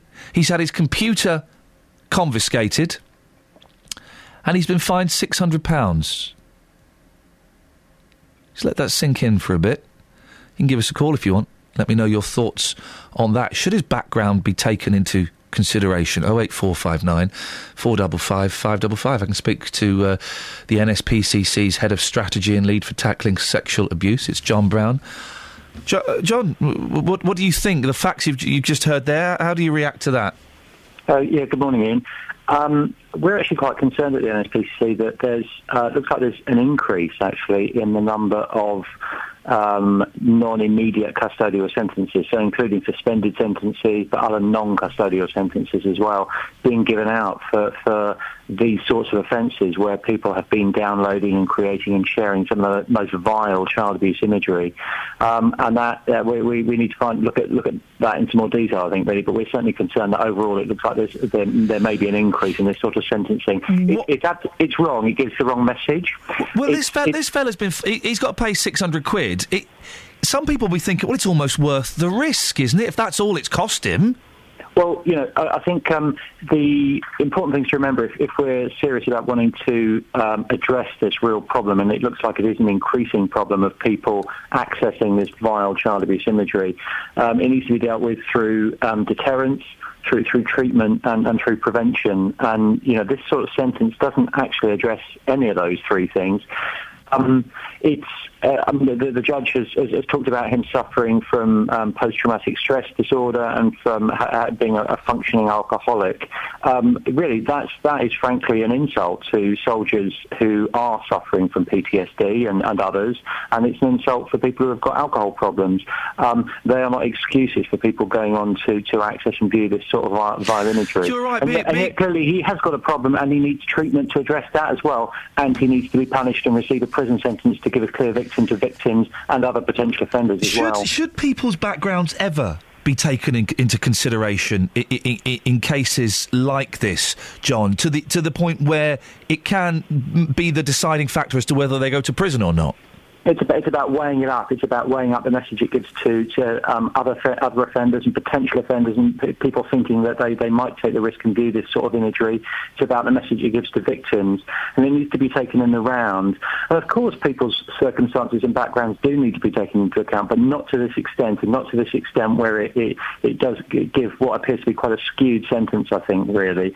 Um, you know, it, it's, uh, if, if you drill down to it, it's, it's you know, kind of the, the fundamental things for him are not about the fact that he's got an alcohol problem. It's, it's the fact that he's got a problem with, with wanting to view child abuse imagery and, chil- And you know, that's not going to go away, is it? It- it- Generally, in, in, in these people that do get uh, their kicks from looking at this stuff, getting a slap on the wrist generally doesn't take away that urge, does it? It, it's compulsive and it's addictive behaviour, and of course, some of these individuals, mainly men, although not exclusively, will actually go on or have already gone on to commit contact offences against children as well. So that needs to be assessed, and and and that, uh, the, the the treatment needs to address that that addiction and the risk that they pose.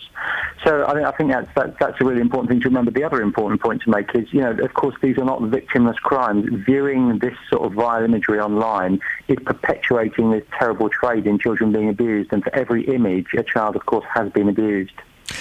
Is is it? I heard a story uh, last week, John, about that there was some kind of um, uh, online trap thing was set up, and, and as- a result of it, they they got, got the uh, the addresses and the names of thousands of, of people who view these images around the world, and some countries were acting on it, but but Britain said, well, we're not going to act on it because it would just overwhelm and flood the system. The prison system, the legal system, couldn't cope with that kind of numbers. Is that part of the problem that, that, that, that, there are so many people doing this that, that prisons couldn't cope with it?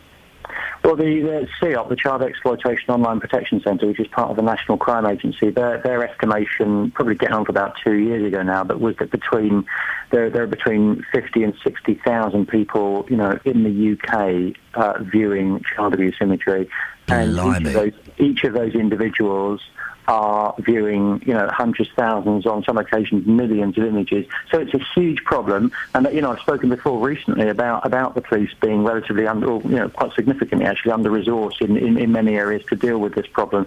So that that is certainly a concern, and we do need to see a, a greater investment, I think, in law enforcement resources to deal with this mountain of, of, of imagery, to deal with the number of people who are of concern who are coming to their attention, and to deal with that promptly as well. I thought, but that John- needs to be combined with, you know, kind of prevention and deterrence messages as well. I thought on the back of Savile and Stuart Hall, on the back of this, uh, all this stuff that's going on with, with missing dossiers in, in, in Parliament, I thought we'd kind of learnt our lesson as to how serious this kind of crime is. But you hear things like this, and maybe we haven't.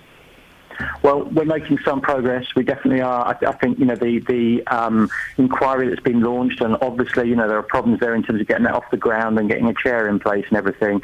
Um, and the, the work of the Home Office and other government departments and voluntary sector organisations like the NSPCC. Um, progress is being made, and I think we now know what needs to be done. It's now actually getting that momentum really moving forward, making sure that we've got sufficient resources in the right place for, for treatment for victims, because there's not enough of that around the country, um, and, and, for, and for a proper preventative approach to, to ensure that when people are thinking about committing the, the, these awful crimes, firstly, they know that they're going to be caught, and secondly, that where appropriate, help is available, uh, you know, and uh, to, to steer them away really for, for, from some of the, these, these awful behaviours. So I think some progress is being made. We, we now know very clearly, you know, government and, and others, and, and, and those responsible for, for developing these child protection uh, policies and prote- um, prevention measures, we know what needs to be done. But I think it's, it's now bluntly down to will and resources and really strong leadership from the top to make sure that that happens. John, I appreciate your time this morning. Thank you, John Brown uh, from the NSPCC. Uh, there will be some people listening who will think that the government are exactly the wrong kind of people to um, to be leading this. There are some people uh, who, who believe there is a conspiracy within the government. There, there is uh, a, a collective of people who perhaps have been paedophiles working within the government. There's, uh, I mean, d- Cyril Smith. Anybody? You remember that guy? We all thought he was a lovable fat bloke, and he was getting up to all kinds of things. And uh, talked about Theresa May and this uh, this inquiry that doesn't seem to be getting off the ground, and um, all of these leaked documents. There was a great interview on another radio station with someone who had read some of the documents in the eighties and uh, it had been given to him. This leaked thing that was given to um, um, um, Leon Brittan. Thank you. I can never remember his name. I always want to say someone else's name. Uh, and he'd read some of them, and he contacted the Liberal Party as it was then and said, "I've got these documents. Can we talk about them?" The next day. it's an Amazing interview. The next day, Cyril Smith turned up on his doorstep and said, "Give me those effing documents. You can't have them." Bloke refused to give them. The next day, Special Branch turned up and um, threatened him with arrest. So there are some people who will think, and it's, do you know what? I, I do like a good laugh at conspiracy theories and, um, hey, we didn't land on the moon and, and Prince Philip killed Princess, all of those things. This one doesn't seem that far fetched that there is potentially a, go- a, a government cover up into all this kind of stuff. Someone's already tweeted me, I bet that ex copper was a Freemason. People, when you see stories like this, this specific story about Simon Laws, ex copper, all these horrific images, not going to prison. People will end up going. "Uff, It all sounds a bit suspicious. It's it's all a bit of a club, isn't it? Well, I think we've had we've been robbed of our innocence, haven't we, in the last few years? Yeah. Oh wait, four five nine four double five five double five. Travel news for beds, cards, and Bucks. BBC Three Counties Radio. The M1 southbound is still looking slow between junction 11 for Dunstable Road and 10 for the Luton Airport Spur Road after an accident on the northbound carriageway. In Bricket Wood on the A405 North Orbital Road, it's queuing around the M25 junction 21A roundabout on the speed sensors. Having a look at the M25 anti-clockwise, looking very slow there between junction 21 for the M1 and 16 for the M40. Elsewhere, looking at the A1M on the speed sensors, and it's looking very heavy around junction 7 for Stevenage and on the approach there on the A602. And in Watford, Exchange Road's looking quite busy on the cameras around Upton Road. There's no reports of any problems so far on the trains though. Samantha Bruff, BBC Three Counties Radio. Across beds, Herts, and Bucks. This is BBC Three Counties Radio.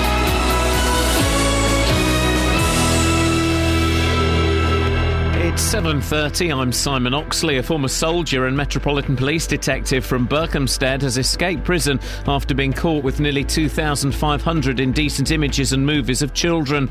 Pensioners living on a mobile home site in Hertfordshire are threatening legal action after their water bill went up by what they claim is a disproportionate amount. They want Three Rivers District Council to take action against the landlords. And the Children in Need Rickshaw Challenge will be in Buckinghamshire today, cycling through Buckingham, Winslow and Aylesbury. Three Counties Sports. BBC Three Counties Radio. The Football Association is expected to face criticism for its behaviour during its failed bid for the 2018 World Cup when the main findings of a report for football's world governing body are released today. It's also understood that no action will be taken against Qatar following an investigation into how the 2018 and 2022 World Cups were awarded. More from Richard Conway. The BBC has learnt that Qatar, which won the right to stage the tournament in 2022 and has been the subject of several specific corruption claims, will be cleared, paving the way for the Gulf state to host the World Cup in eight years' time. Meanwhile, it's understood England's doomed effort to secure the 2018 World Cup will be criticised in the light of its repeated attempts to curry favour with Jack Warner, an influential but now deposed FIFA vice president. League Two side Burton have appointed former Chelsea striker Jimmy Floyd Hasselbaink as manager. His first game in charge will be Monday night's trip to Wycombe, followed by a home game with Luton. Former Luton striker David Oldfield will become Hasselbaink's assistant after being released from his role at Milton Keynes Dons Academy. In tennis, Novak Djokovic beat Stan Wawrinka at the World Tour Finals at the O2 Arena last night. Andy Murray faces Roger Federer this evening. Obviously, a very difficult match. You know, it'll be an exciting match. I hope I can play well. We've had some very good matches over the years. Hopefully, I can get through the group and keep going. If not, playing against Roger is a good way for me to finish the year as well. So uh, there's a lot of positives for me going into that match. It's nice to go into Thursday still with uh, an opportunity to go through. And in rugby, England head coach Stuart Lancaster names his side later this morning for Saturday's match against South Africa. BBC Three Counties News and Sports. The next full bulletin is at 8. Call 08459 455 555. BBC Three Counties Radio. Okay. so th- this copper that um, um, uh, had some horrific images on his computer of children and all kinds of things happening didn't go to prison. Uh, is there a conspiracy? When you hear stories like this, judge didn't send him to prison. He took his background into consideration. Background being he'd, he'd got post traumatic stress disorder from being in the army, serving in Northern Ireland, and, and being a copper. Well, it does kind of make you think, well, maybe there is more going on at the top. Maybe there is some kind of conspiracy, some kind of protection. Andy has uh, uh, tweeted, and this isn't particularly helpful, allowing convicted paedophiles to roam the streets is a disgrace. Catch them, prosecute them, hang them. Got some similar texts. Yeah. Um, Maffin Hanslope, there's a simple deterrent. The sentence should be a facial tattoo pedo across the bridge of your nose. No. Nick and Hitchin, the vile ex copper that had those disgusting pictures on his laptop, should be in solitary in a cell in the same, uh, same establishment as other ex pop stars are. Shame we don't have a facility similar to Alcatraz to put them in. Um, so it was interesting. The guy from the NSPCC was talking about helping them. Yeah. Isn't that interesting? Some kind of treatment. I don't think you can turn it off. I think, and I've spoken to, to, to plenty of people about this on this show and another show. Um, that it's kind of like it's a sexuality. Mm-hmm. It's like you are gay, you are straight, you are bisexual, you are paedophile. That it, it's you can't you I can't, can't be imagine someone dabbling in that. no, exactly. You, you, you can't switch off being straight. You can't switch off being gay.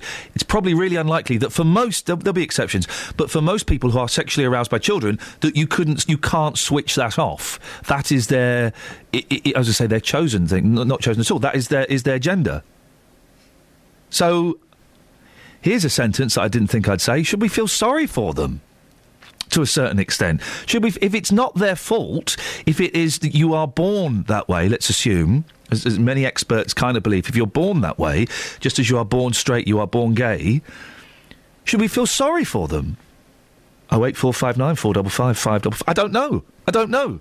I put it out there as a ridiculous hypothesis, but you never know. There might be, if it's not their choice, if they're not going right today.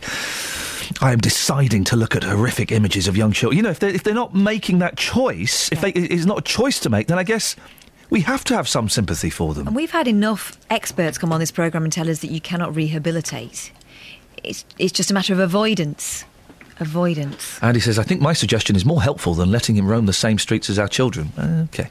Oh eight four five nine four double five five double five. Hey, tell us about Newlands, Catherine, where we went t'other day, because some people might have just switched on. Newlands Park, um, Bedmond near Abbots Langley was where we went yesterday. We'd been called What a delightful place, and what lovely, lovely people. It was a real community atmosphere. Yeah, it was nice. People really look out for each other there. Um, a number of them are pensioners, but there are younger people living there too.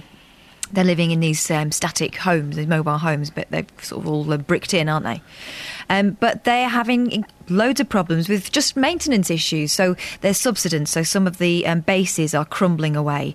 Um, there's a man in particular, Paul, who we heard, just heard from, the, the guy whose van is completely on, on the slide. He can't run a bath because the water goes the other way, it doesn't go towards the drain. He's having to crawl underneath his van every day to to adjust the jack. I mean, it's just awful. I didn't want to put my face ni- anywhere near it. Never mind stick my head under it.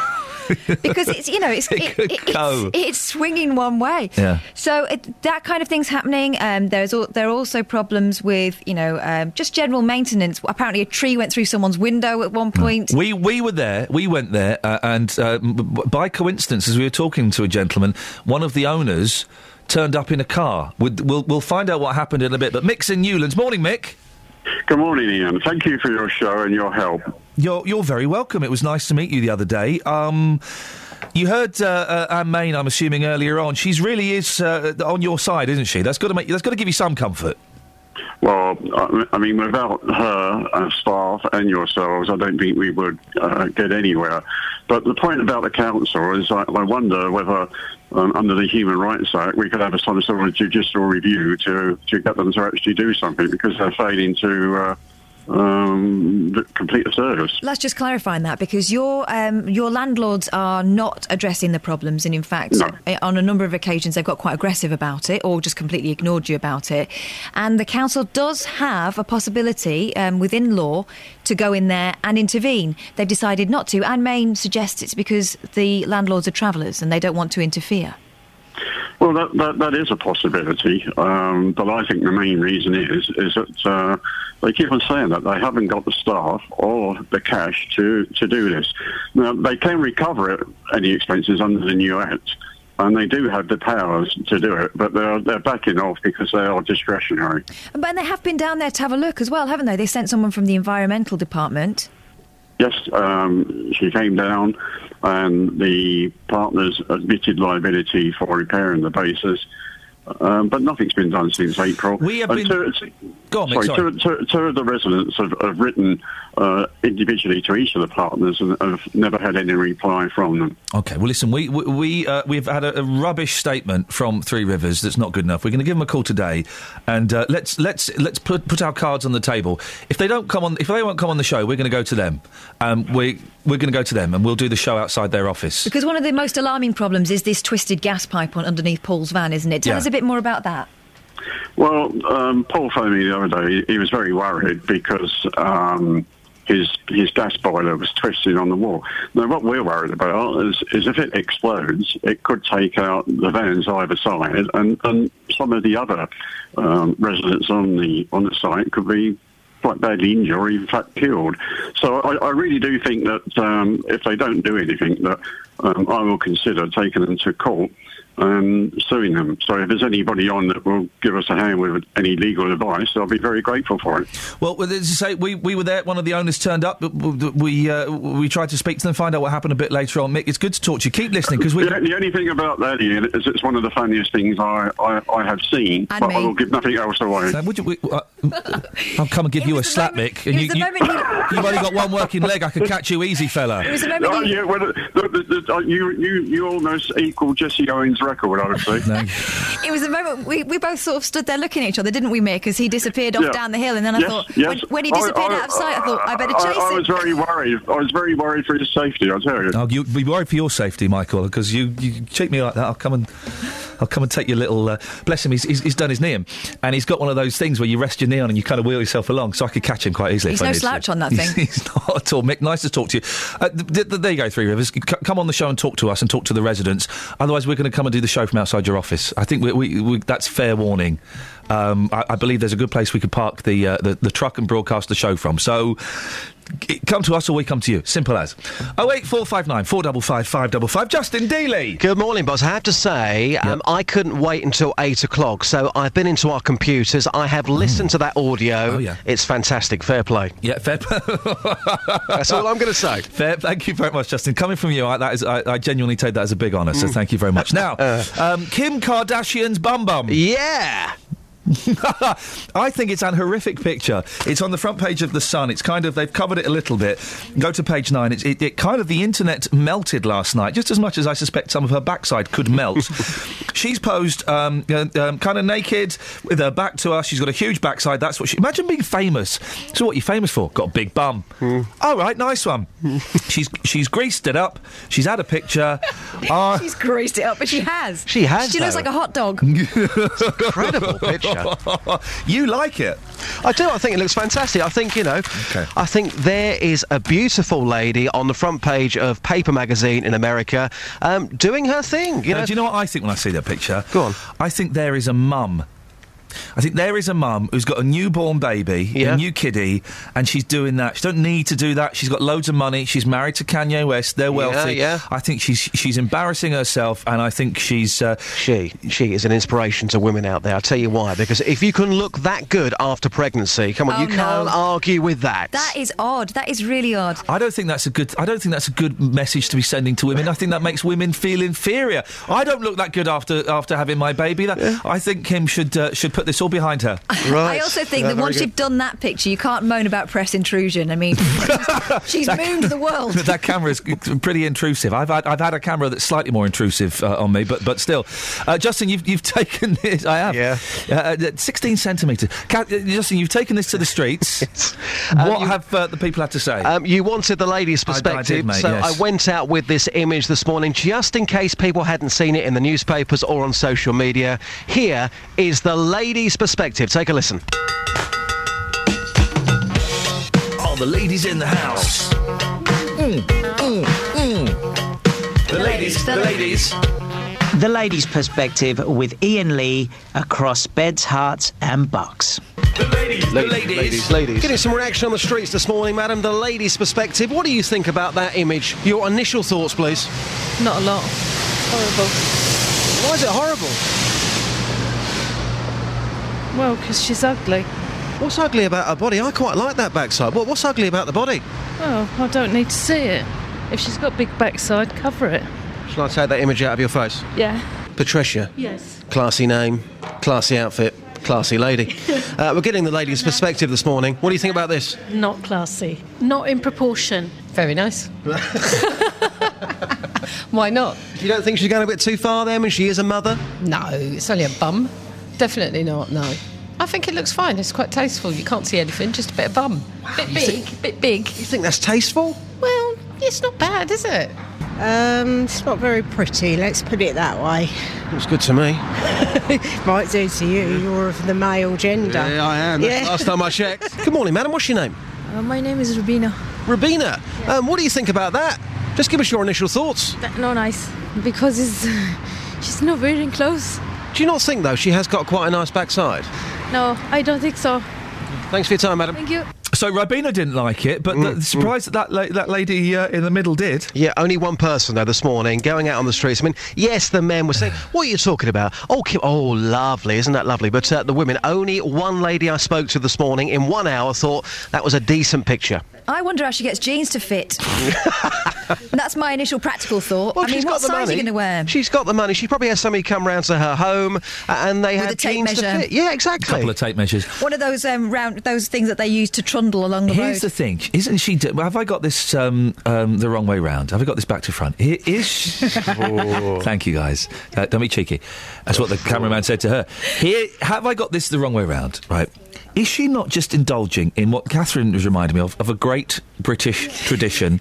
The moon. Mooney. When was the last time, just, you went to a football match, No, or you drove no. up the M1, Yep. and someone, a, a van full of lads, someone knocked on the window, you looked, and they turned round and exposed their backside. When was the last time that happened? Okay, let's get this absolutely clear right now. If you're going to a football match, do not moon, because you're probably going to be banned for three years. So don't do it there. Um, I did it Britain's cou- lost its sense of humour. Well, I did it did a couple while ago, yeah. A couple of weeks ago in a petrol station. What you did? Yeah. No, you didn't. No, I did. You yeah. thought you thought about it, but you wouldn't have done it. No, Justin. no, I did. I did. No, you wouldn't have no, done I- it as a BBC employee. You wouldn't have done that. Your friend did it. Yes, my friend did You it, saw yes. someone do it. Yes. Your friend Justin did it. Yes. And uh, what was the reaction when your friend Justin did it, Justin? Well, people laughed. People laugh at a good moon. If if it is, if it is, and let, let me go back to a fact here. I did, in fact, not fiction. Um, this was to a person that I knew. I wouldn't do it to a randomer. Your friend Justin did it to a person that he knew. Yes. Thank you very much indeed, Justin. I think we have just saved his career. I, I, but when was the last time you went up the M1 and someone mooned you? Don't happen. When was the last time you've seen a moon, dear listener? Full moon. 08459 455 555. I'll do one to the girls whilst we get the travel. Travel news for beds, cards, and Bucks. BBC Three Counties Radio. On the M1 towards London, it's very slow between junction 10 for the Luton Airport Spur Road and 9 for Redbourn. It's after an accident there on the opposite carriageway over an hour ago. On the M25 anti-clockwise, it's very slow between junction 21 for the M1 and 16 for the M40. And having a look around Watford on speed sensors, Exchange Road is looking very busy around Upton Road.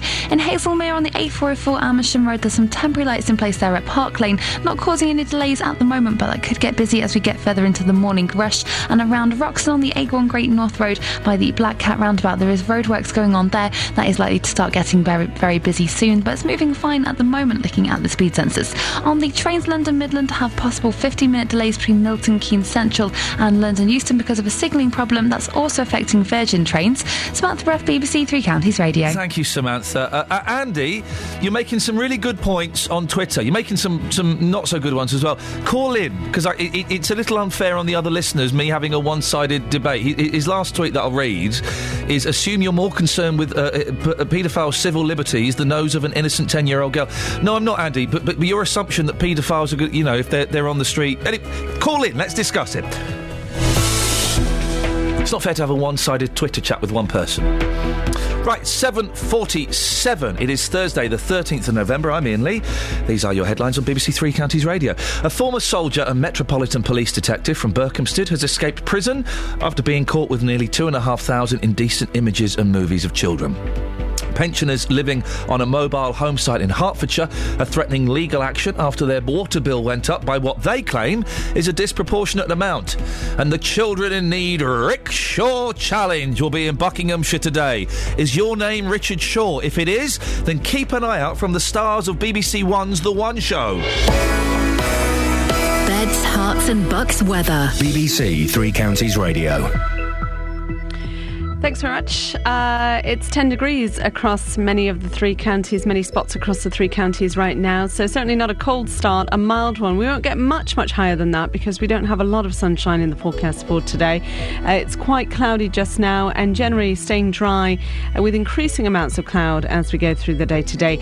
By the end of the day, we'll be talking about some light and patchy rain coming in for this evening's commute. It is pretty light and patchy, as I say, but it's some, certainly something to be aware of. Top temperature of 12. 12, possibly 13 Celsius before that.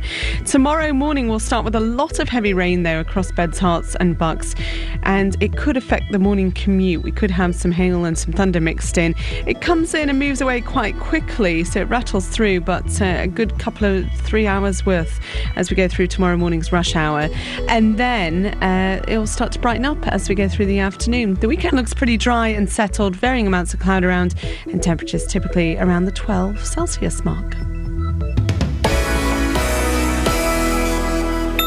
Every weekday from 3. Good afternoon, welcome to the show. Local people. What's your story? Seems there's a law for them and then there's one for the press, and I disagree with what they're saying. Local views. In some cases, sort of 40% loss in value on their properties. Has Kenny Luton got it right? There is a responsibility when you're paid from the public purse. Local life. Do you want to know how much my carer's allowance goes up by every April when the tax year changes? Two quid. Roberto Perrone. And is it fair to target people on benefits? Weekdays from 3. BBC Three Counties Radio.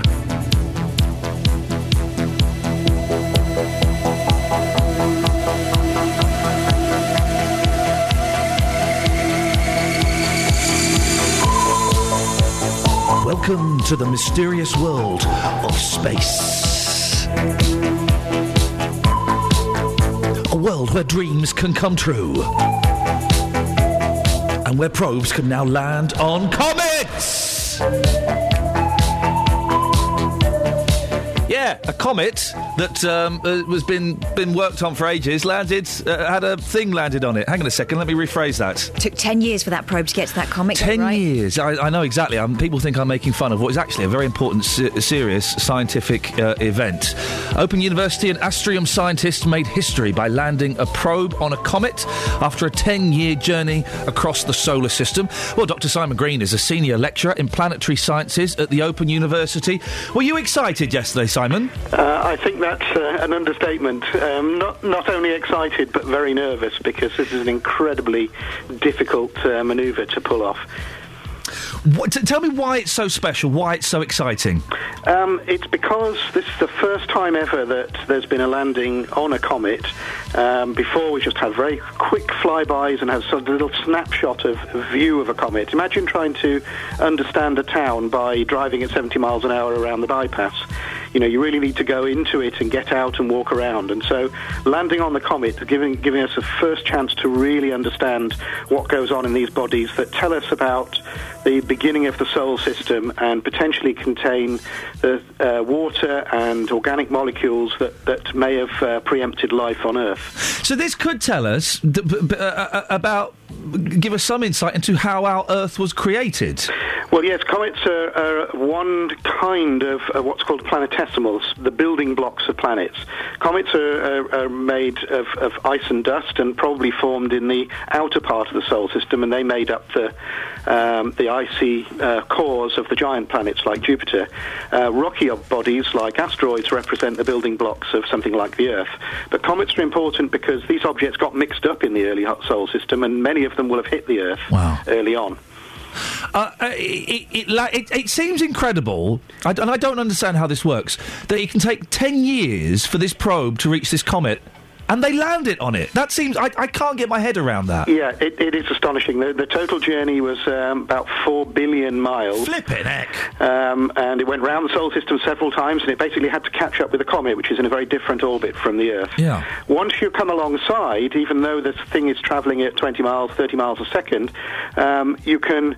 Um, Imagine it's like two cars driving along side by side on the motorway. Your relative speed seems very, very small, but you're both travelling very fast. And of course, the trick is to be able to match those speeds perfectly, so you can arrive and then manoeuvre around the comet.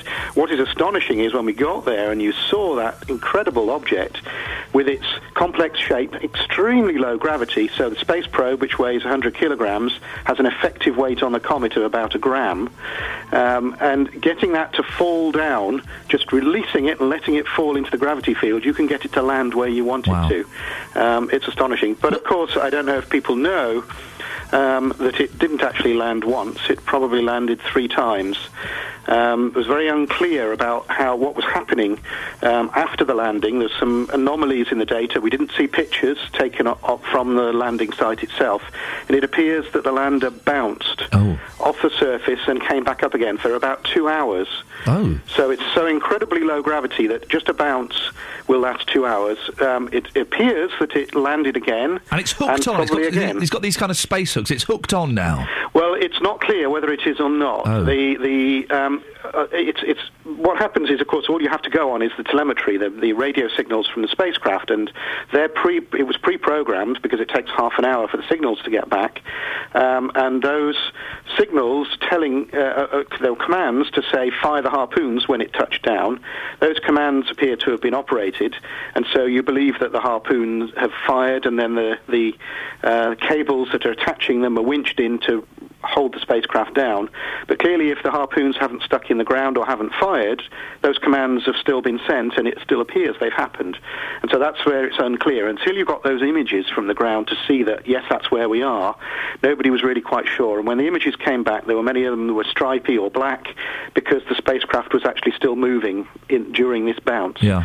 Um, and of course, we won't know now because the signals are transmitted via the orbiting spacecraft, and the orbiting spacecraft is now on the other side of the comet. So we'll have to wait till later today before we find out whether they've remade contact and then see uh, exactly what's happened. Wow. Very exciting. Simon, thank you very much for that. Hey, Simon, while I've got you on, can I ask you just a question? That I, uh, I was listening to something on Radio 4 the other day. It was a documentary about the moon. And I'd never heard this theory, because no one knows what the moon is, that the moon might have been created, that it might actually be from Earth, that something might have hit the Earth, and that, that it kind of bounced off and that became the moon. Right. This is this has been the the prevailing theory, in fact, for for quite a long time now, and it- it's based on the fact that if you look at the detailed composition of the rocks of the moon, they're incredibly like the rocks on the surface of the Earth. Yeah.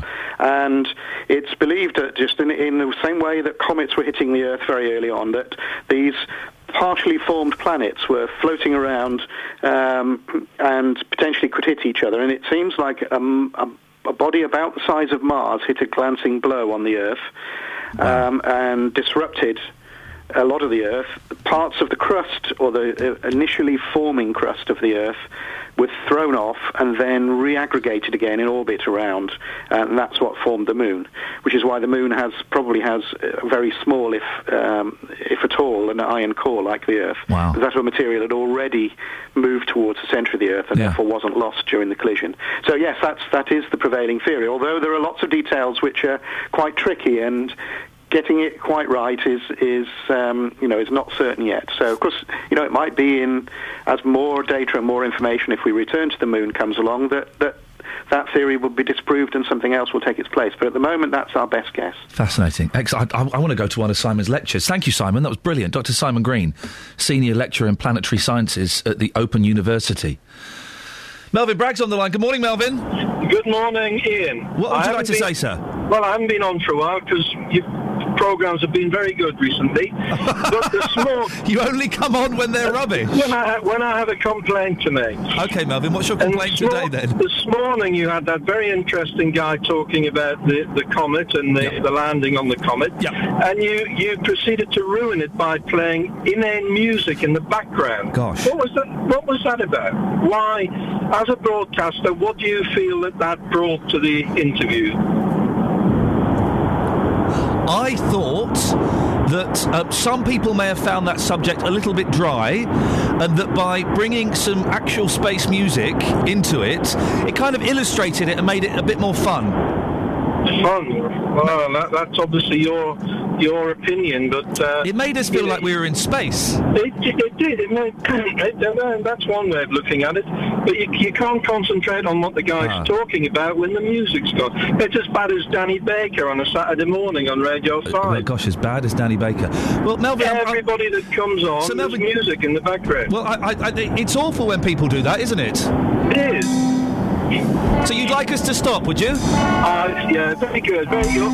Very, very amusing.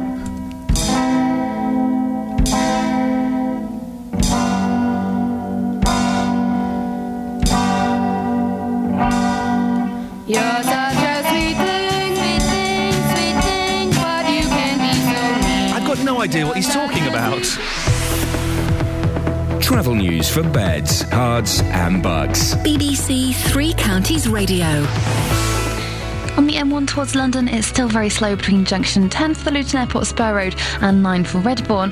In Markyate on the A5 southbound, it's looking slow on the speed sensors um, at Hollybush Lane for people diverting away from traffic on the A1. On the M25 anti-clockwise, it's very slow between junction 21 for the M1 and 16 for the M40. And having a look at the speed sensors in Chiswell Green, the A405 North Orbital Road is looking very slow around the Shell roundabout at the moment. In North Watford on the A41, it's very slow at the Dome roundabout, and the M40 northbound's looking slow at the moment as well between the Denham roundabout towards the M25. On the trains, London Midland have 15 minute delays between Milton Keynes Central and London Euston because of a signalling problem that's also affecting Virgin trains as well. Samantha BBC Three Counties Radio.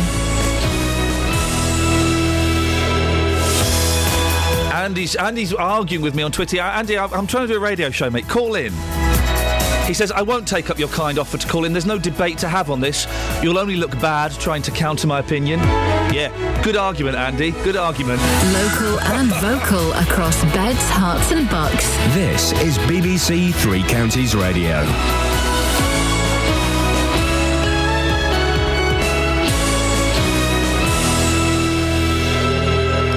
It's 8 o'clock. I'm Simon Oxley. The headlines criticism as policeman from Hertfordshire escapes jail.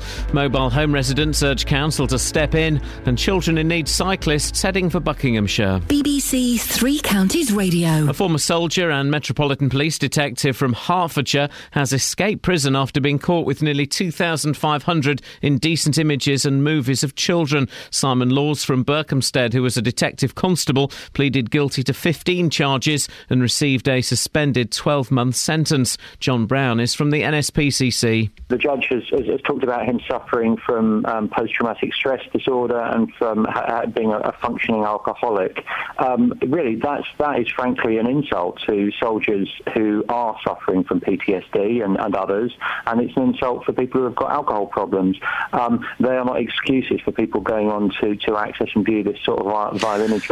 Pensioners living on a mobile home site in Hertfordshire are threatening legal action after their water bill went up by what they claim is a disproportionate amount. It follows a dispute between them and the owners of Newlands Park near Abbots Langley. They want Three Rivers District Council to take action against the landlords. St Albans MP Anne Main agrees. The council actually does have powers under the new 2013 Act if they believe Mr. Golby is acting unreasonably, such as on the you know the non-repair of the bases, to force him to do them. And they do accept he hasn't repaired the bases. They do accept the bases are wrong. So in that respect, I'm accusing them of actually abandoning the residents. The Labour leader Ed Miliband will say in a speech this morning that he is driven to become Prime Minister by a desire to change the country. In a BBC interview, the Labour leader admitted that his mettle had been tested by recent criticism of his leadership. A timetable for putting all patients' records online has been drawn up by the NHS. People could have access to their GP records by next year and to all their medical care information by 2017. Scientists at the European Space Agency are facing an anxious wait to see whether the probe they landed on a comet 300 million miles from Earth has stayed in position. Astrium in Stevenage and the Milton Keynes based Open University are part of the project. Dr. Matt Taylor is the lead scientist. We have to look at the parameters to see how secure it actually is. If it has come to rest, whether the harpoons were fired, whether we need to fire them again, and what the implications of firing them would be. So this is all in the game now. This is all part of the analysis and what makes science and, and space travel so exciting. The BBC's One Show Rickshaw Challenge arrives in Buckinghamshire today, raising money for children in need. The team of riders, with presenter Matt Baker, will be cycling through Buckingham, Winslow, and Aylesbury. So far, they've raised over £600,000. In sport, League Two side Burton have appointed former Chelsea striker Jimmy Floyd Hasselbaink as manager. His first game in charge will be Monday night's trip to Wycombe, followed by a home game with Luton. Former Luton striker David Oldfield will become Hasselbaink's assistant after being released from his role at Milton Keynes Dons Academy. The weather, some bright or sunny intervals this morning, but strengthening winds and rain will spread from the west by mid afternoon. A maximum temperature today 14 degrees Celsius. And you can get the latest news and sport online at bbc.co.uk slash three counties. Today on BBC Three Counties Radio. From 9. The JVS Show. With the big phone in, the hottest topic of the day, and your consumer problems. From 12. Nick Coffer. With the author of Be Stiff, the story of the legendary punk label Stiff Records. From 3. Roberto Perrone. I'm here with a roundup of the day's news, the latest travel, and your stories. From 7. Mark Forrest. I'll bring you the best bits from everything that's been happening on BBC Local Radio. All right, Mark, calm down. on BBC Three Counties Radio. You harvester. Harvester of talent. Ever been to a harvester before? I fancy uh, a little. I thought I fancy a harvester. Yeah. The salad trough. What do they call it? The salad pit. Salad bar. I don't think they call it the trough. The salad bar. Uh, and boy, do you know um, when you go to the salad bar, what those um, you, they have sh- screens, aren't they? Plastic screens across the top. Yeah. They're called sneeze guards. what a horrific name for anything that goes near food. A sneeze guard. I want one of those. Yeah, I can make you Just one. Just for the office. Yeah. Busy show this morning, Catherine. What are we talking about? We're talking about uh, the decision not to jail a former policeman who was found with images of uh, Oh, horrible stuff. Oh, you can child abuse images, Yeah, and they're, they're the. wor- I mean, some of them were category A's, which are the most serious kind. So that decision, uh, w- uh, his background was taken into account. Do you think that's fair? There's an interesting comment on Facebook. Someone says, well, his background surely makes it worse. The fact that he was a copper. Uh, Anne Marie says that. Oh, 08459 455 555. Also, this uh, this um, uh, Newlands Park, this mobile home park. We went there, Catherine and I, the other day. We saw one of the owners. Find out what happened when we approached uh, the owner. Well, you say we. It was you at high speed. You, you had high heels on. Yeah. Uh, Well, I watched you go and thought, fair play. He's, he's running after. Oh, hang on a minute. Maybe I should follow. I don't know why. Thanks for the backup, guys. and anything else you want to as well. Kim Kardashian's backside, if you want to talk about that. 08459 455 555. We can also talk Across beds, Herts, and Oh. bucks. This is BBC Three Counties Radio. About Monty Python. Oh, oh, yes, yes, well remembered. Because every once in a while we get a guest on who's so interesting, we end up not talking about the thing we were supposed to be talking about. Yeah. And that happened with Roger Graef, who's Yeah. a documentary maker. He came on to talk about 24 hours in police custody. Because he'd made a very famous police documentary in the Yeah. past, and then we got talking about what he's working on at the moment. Yeah, he's working on a new Python uh, documentary that screens tonight, and uh, he's going to come on. Yeah. Ha- half eight is he coming on? Half eight, yeah. Lovely. Um, Carpet Martin says on Twitter, I couldn't care about this meteor stuff. When they manage to land a probe on Kim's posterior, get someone to page me. Tying the two stories very neatly. That's no challenge, is it? you, you could just I'd throw something now, it'd probably land on her bum. oh wait, four five nine four double five five double five. On to uh, slightly more serious things. A Hertfordshire man has avoided a jail sentence despite being caught with nearly two and a half thousand child abuse images and films. Uh, the category A stuff on there, the worst stuff. There's an eighteen-year-old, uh, sorry, eighteen-month old baby being abused. There's stuff with animals. It's horrible, horrible stuff. Simon Laws is the gentleman's name. He's from Berkhamsted. Uh, he served in the army. He's also a former Metropolitan Police detective. Guess what's going to happen? He's got a suspended sentence. They've confiscated his computer, and he's got to pay six hundred pounds. I'm kind of thinking if that's your thing, you'll be going, well, if, if that's all you get, it's, it's, it's almost worth the risk, isn't it? Judge Michael Baker QC said he'd thought hard about sending uh, Mr. Laws straight to prison, but despite, decided he would suspend the sentence because of Laws' background. If anyone can explain that to me, do we have to take um, uh, the people's backgrounds into consideration with something like this? Oh eight four five nine four double five five double five is the phone number. Marilyn Hawes is the founder and chief exec of Hertfordshire-based Enough Abuse UK. Marilyn, he's had his computers taken off him. He's been fined six hundred quid, and he's not going to prison. What, what's your reaction to that? I was absolutely horrified, absolutely horrified. This is like, it just smacks of establishment looking after itself again, doesn't it? And I'm going to explain what category A is. So if you're driving the car or eating your cornflakes, you might want to uh, stop right now. Just, just, just uh, explain it, but just obviously bear in mind we have got young ears listening, so I know just, that. just bear I know language. that. I know that. It is torture, child torture, and horrible things with animals, as you said. Now, this is a former officer. If he's got an unfortunate past, even more reason why he should be in a secure environment, going through some offender management program. You know, this is if, if you took the attitude of the Toronto police regarding Adam Brooks only last week or earlier this week, whenever it was, they treat this very, very seriously. In our country at the moment, we've got uh, saying, "Oh, we're going to let about 30,000 people walk who have looked at images. If you're looking at child abuse images, I'm sorry, the reality is you are looking at a crime scene. You're not looking at it for fun or thinking it's not causing any harm.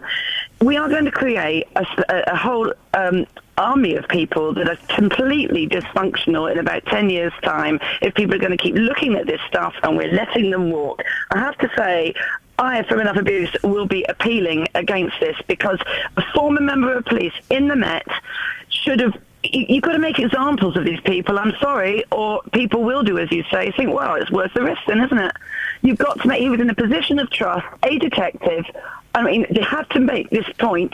This is a classless, cultureless crime. It is across the UK. It is rife. We all know someone who's doing this. They don't walk around with a beacon on their head, and when they get caught, they should be absolutely appropriately punished. And I think this is unduly lenient. Um, I think the judge could have thought a little bit harder about it myself, but I will be taking it up with the Attorney General because I think this sets a shocking example and it's giving out the wrong messages. You're furious, aren't you? I'm fuming. I'm fuming. If you if you saw the harm that this sort of stuff does, it, the harm of being involved in some way the wrong end of online abuse is as bad as those suffering it. I deal with the people that have been victims of online abuse, victims of images. Some of the children out there now who are being caught with stuff on YouTube, they inappropriately did something on their webcams. This is why our child teenage suicide rate is increasing because they don't know how to stop it. The clue is it's the World Wide Web. It is there forever. Marilyn, would you stay on the line for a second? I'm, I'll come back to you in a minute. I just, I'm just keen to get your thoughts on our next guest. It's sentencing expert Lyndon Harris. Uh, uh, morning, Lyndon. You, you disagree with this. You, you think that the judge made the right decision, don't you? I do. Um, I, I think what is needed in these sorts of cases is uh, an assessment of what is the best decision for everybody.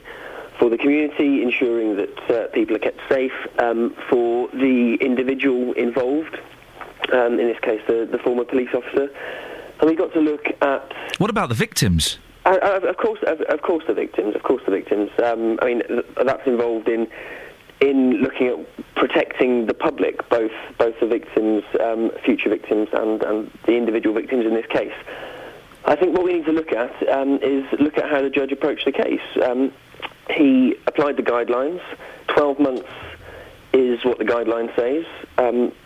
There's, there's mitigation here. Certainly, the um, PTSD, um, his background. Post traumatic stress disorder, being an alcoholic, being in the army, being an ex copper doesn't make you a, a paedophile, does it?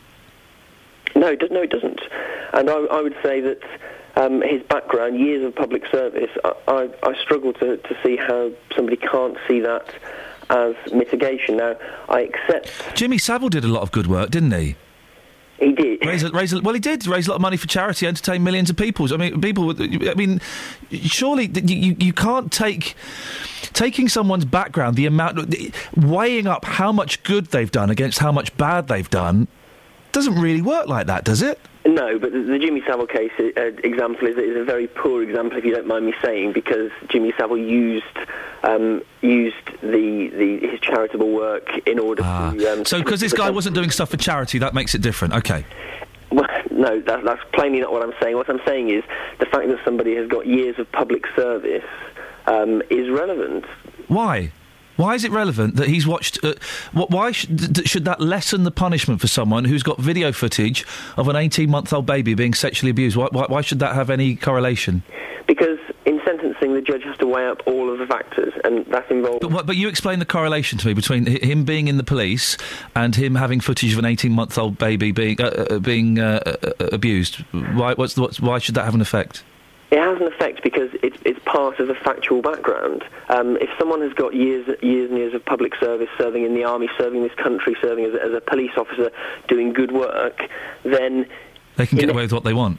no, absolutely, that's plainly not what I'm saying. Well, Lyndon, you keep saying plainly not what you're saying, but, but but it isn't plain to me. It's very confusing. I don't understand why someone who's been in the army and if someone who's been a police officer should not be punished severely in the same way that anyone else would for having category A child pornography on their computer. Yes, there's no doubt that these are these are these are serious offences. These are serious images, um, and and what needs to happen is this: his offending needs to stop. He's had his And the- computer taken off him. He's been fined 600 quid. It's not really. and, and and he's subject to a suspended sentence. And and the- best way, Mm. th th- I, I- what I'm inferring from from um, the judge's sentence is, he's decided that the best way to stop this offending is by a suspended sentence rather than an immediate sentence. Because if following the guidelines, which are um, set by the Independent Sentencing Council, um, so th- th- there's no sort of collusion here or anything else. Um, the, the guidelines say 12, 12 months. If he goes inside for 12 months, he serves six months at the absolute most. Um, six months is no time to start any any alcohol treatment or any uh, sex offender program. Is he, is he, is he going to is he going to be getting treatment for his uh, sexual uh, proclivities? well, I, I mean, I don't know any more than you do, um, based, in, Right. based in, in, in the news reports. So he might not be. He- He might not be. It's not. It's not in the news reports, but you would have thought so. I, I, I, would, have- I would have thought. I would have so. thought you would have gone to prison. Lyndon, stay there. Marilyn uh, Hawes um, from uh, Enough Abuse UK. Uh, Marilyn, I'd love to get your reaction to what Lyndon's saying. I have never heard such a load of nonsense. I would love him to say, ask me right now, how much do you deal with the people of victims of this crime on a daily basis? I ask you that now. Please answer me. Well, well, well, I don't. But, but I No, don't. you I don't. I don't. don't. No, you Marilyn, don't. Marilyn, you've don't. asked him a question. Let, let, him, let him answer. Right, then let it roll. How Marilyn, Marilyn, times- Marilyn, let him respond. Go on, Lyndon. But I, I don't see how that's that's relevant. Oh! Really, really because, because what, what, what's important here is to, is to take some of the, the emotion away and look at the facts of the oh! case and look what's well, look what's appropriate and look what's and look what's appropriate. How, to- how to best deal with the situation. Marilyn, Lyndon, Lyndon thinks because he's he's uh, served in the army, he's served in the police uh, uh, force, he's given years of his life to public service, that it, it, it should be taken into account, and, and perhaps he should be treated I have slightly never differently. heard so much such nonsense, and it's not surprising we have an issue in this country. If you said, please, Lyndon, come and spend a day in my office and listen to the harrowing, harrowing things that are going on with children in this country, and with an attitude like that, I'm not surprised that we have the tsunami mess that we've got. Let me invite you to look and read. Go into a police office station and look at those images, and you might have your eyes wide open. I've never heard such a load of PC rubbish in my life. And I say, let- let it's me- not let surprised. It's not surprising we've got an issue. Marilyn, let me ask you a question. If you have two identical cases, um, in one of, of, of viewing indecent images, say of this nature, um, one defendant is an office worker, the other defendant has spent 25 years in the Marines. Are they treated exactly the same? Of course they should be treated exactly the same. You're, it, it, it's absolute nonsense. Your past history is nonsense. But, but what? So what you're saying? Well, okay. How about if you were abused as a child? Is, is that is that relevant? I mean, all, all the What research. you need, you need, let me just explain, research- you need therapy. This man has walked free. That Lyndon doesn't even know, having said what he said, he doesn't even know if this guy is going on an offender treatment. As you say, he could have gone for 12 months. He could have served six months of that time. And it is essential that people that do this, people like him, in order to stop the offending or try and uh, reduce the offending, they need to go on a proper offender management treatment program. And with the cutbacks in this country, that isn't Marilyn, happening. Marilyn, Lyndon, let me ask you. Let, me just come in and ask a question, Lyndon. You, you, you- let's let's take um, your idea that, that, as read that their public service should be taken into account. Supposing someone who's been caught with these Class A images, Category A images on their computer, has been um, someone who served the public community for 30 years, they've worked really hard at, at empowering people, they've worked as a primary school teacher for 30 years. Is there, is there a difference there? Hey, Marilyn, Marilyn, let Lyndon come in. Should there be? Should that be? T- should should they be let off differently, No, of course Lyndon? they shouldn't be let I'm off. speaking to Lyndon. Lyndon. I'm, I'm not saying anybody should be let off. Oh, should, should they? Should they be? Should that? Their their their pastors as, as a teacher for thirty years, where they've helped kids grow and nourish and become adults. Should that be taken into consideration? I think it should be taken into consideration. I, I don't think it's as strong mitigation as, say, um, 30 years in the army or, or something like that. But my point, my basic I don't understand is, why 30 years in the army would would, would, would mean that you're sentenced for being a paedophile. For causing, um, i- i- you know, the misery to thousands of people, whether it's it's through actually acting on it or in inverted commas just looking at the images.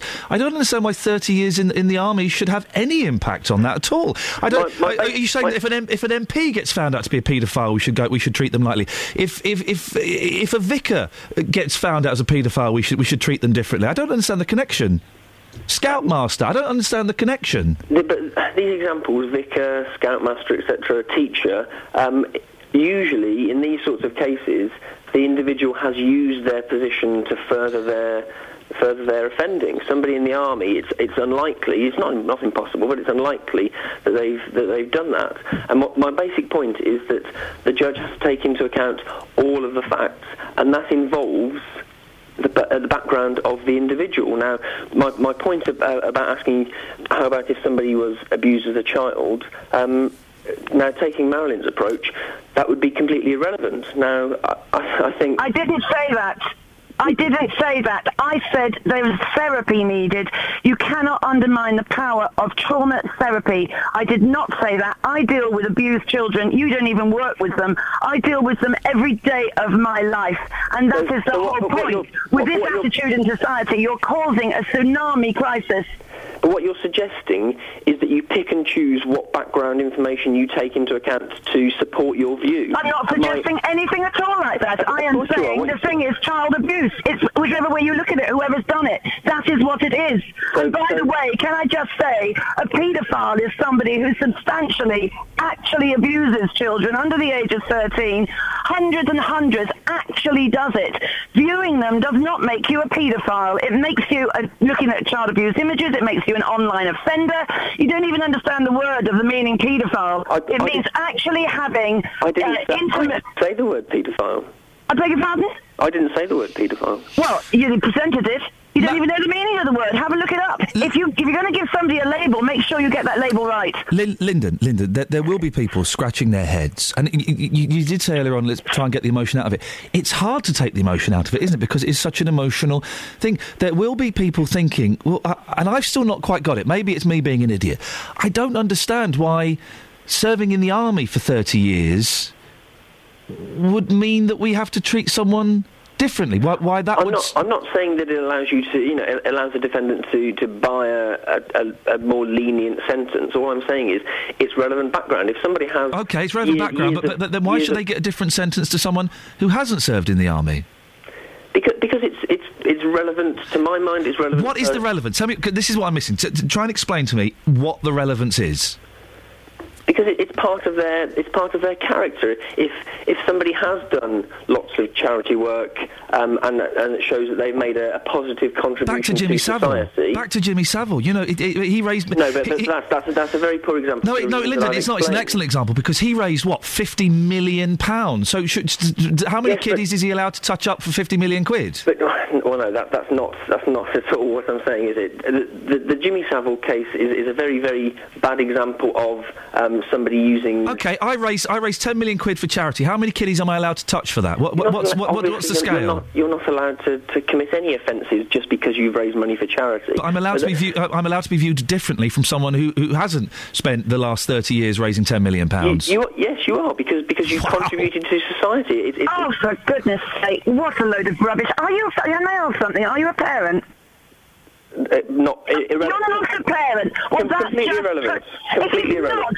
not listen to me. I am a mother of three sexually abused children. I have taught children. I, I deal with children who are abused. If you're not a parent, you don't even understand the emotion of being a parent. And when you find it may be your child on an abuse image, you may find yourself feeling so very different.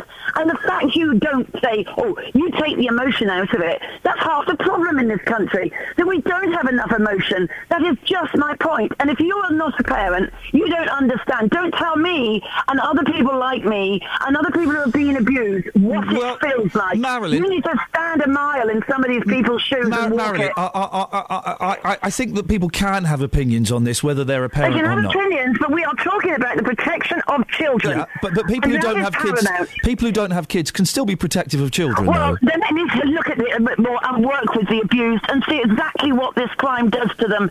Exactly what it does to them. Interestingly, Marilyn, your, your website says that grooming is the preamble to sexual abuse, not viewing images. Interesting, Lyndon. If you came on the courses, you Marilyn, would actually find let- that the grooming is part of those images as well. Marilyn, let Lyndon let Lyndon make his point, and we'll, we'll, we'll bring this to an end in a second. Go on, Lyndon. Well, well, viewing images isn't isn't part of grooming if, if you look at the, the legal definition of it. So, um, my, my point is, you can set these cases aside from cases where there is a, uh, a, a very real need to protect the public, because in this case, the judge would not have sentenced um, the individual to a suspended sentence if there was a, a risk of him progressing to contact offences. Uh, and so, really, what the police officer needs in this case is um, to deal with his alcoholism, to deal with the PTSD, hopefully to go on a, a sex offender treatment course, um, to, to rehabilitate him, to stop him offending, because that is the most effective way of protecting people, is stopping the offending, not locking people up for six months, letting them out, and um, dumping them out on the street, no treatment, uh, and he's back to viewing images uh, again. Lyndon, I've kept you both on longer than we said, so I'm, I'm going to let you both go. Thank you very much indeed. Last voice you heard there, heard there was uh, sentencing expert Lyndon Harris, uh, and we also heard from Marilyn Hawes, the founder and chief of Hertfordshire-based Enough Abuse UK. Your thoughts on that, please. Oh eight four five nine four double five five double five. Someone's the judge was right in this case of Simon Laws to take his um, history into account. He served in the army. He served in the police. He's given pretty much most of his life to serving us, to working for us, to making uh, our country a better and safer place. So, it's right for that to be taken into consideration. We take Lyndon's point to the uh, to the next stage. If I spend 30 years raising 10 million pounds for charity, then perhaps I deserve a slightly um, l- l- more lenient sentence, I'm paraphrasing, than someone who hasn't spent 30 years raising 10 million pounds for charity. Is your background relevant in these cases? 08459 455 555. Marie's in Bedford. Good morning, Marie. Good morning. What would you like to say? Well, I would like to congratulate you for the way you answered and spoke about this. He has, as the years he served in the army and the years he served in the policeman, should have given him the right to find out who was abusing those children, who where those pictures were coming from. So therefore, he had no thought about the images he was looking at.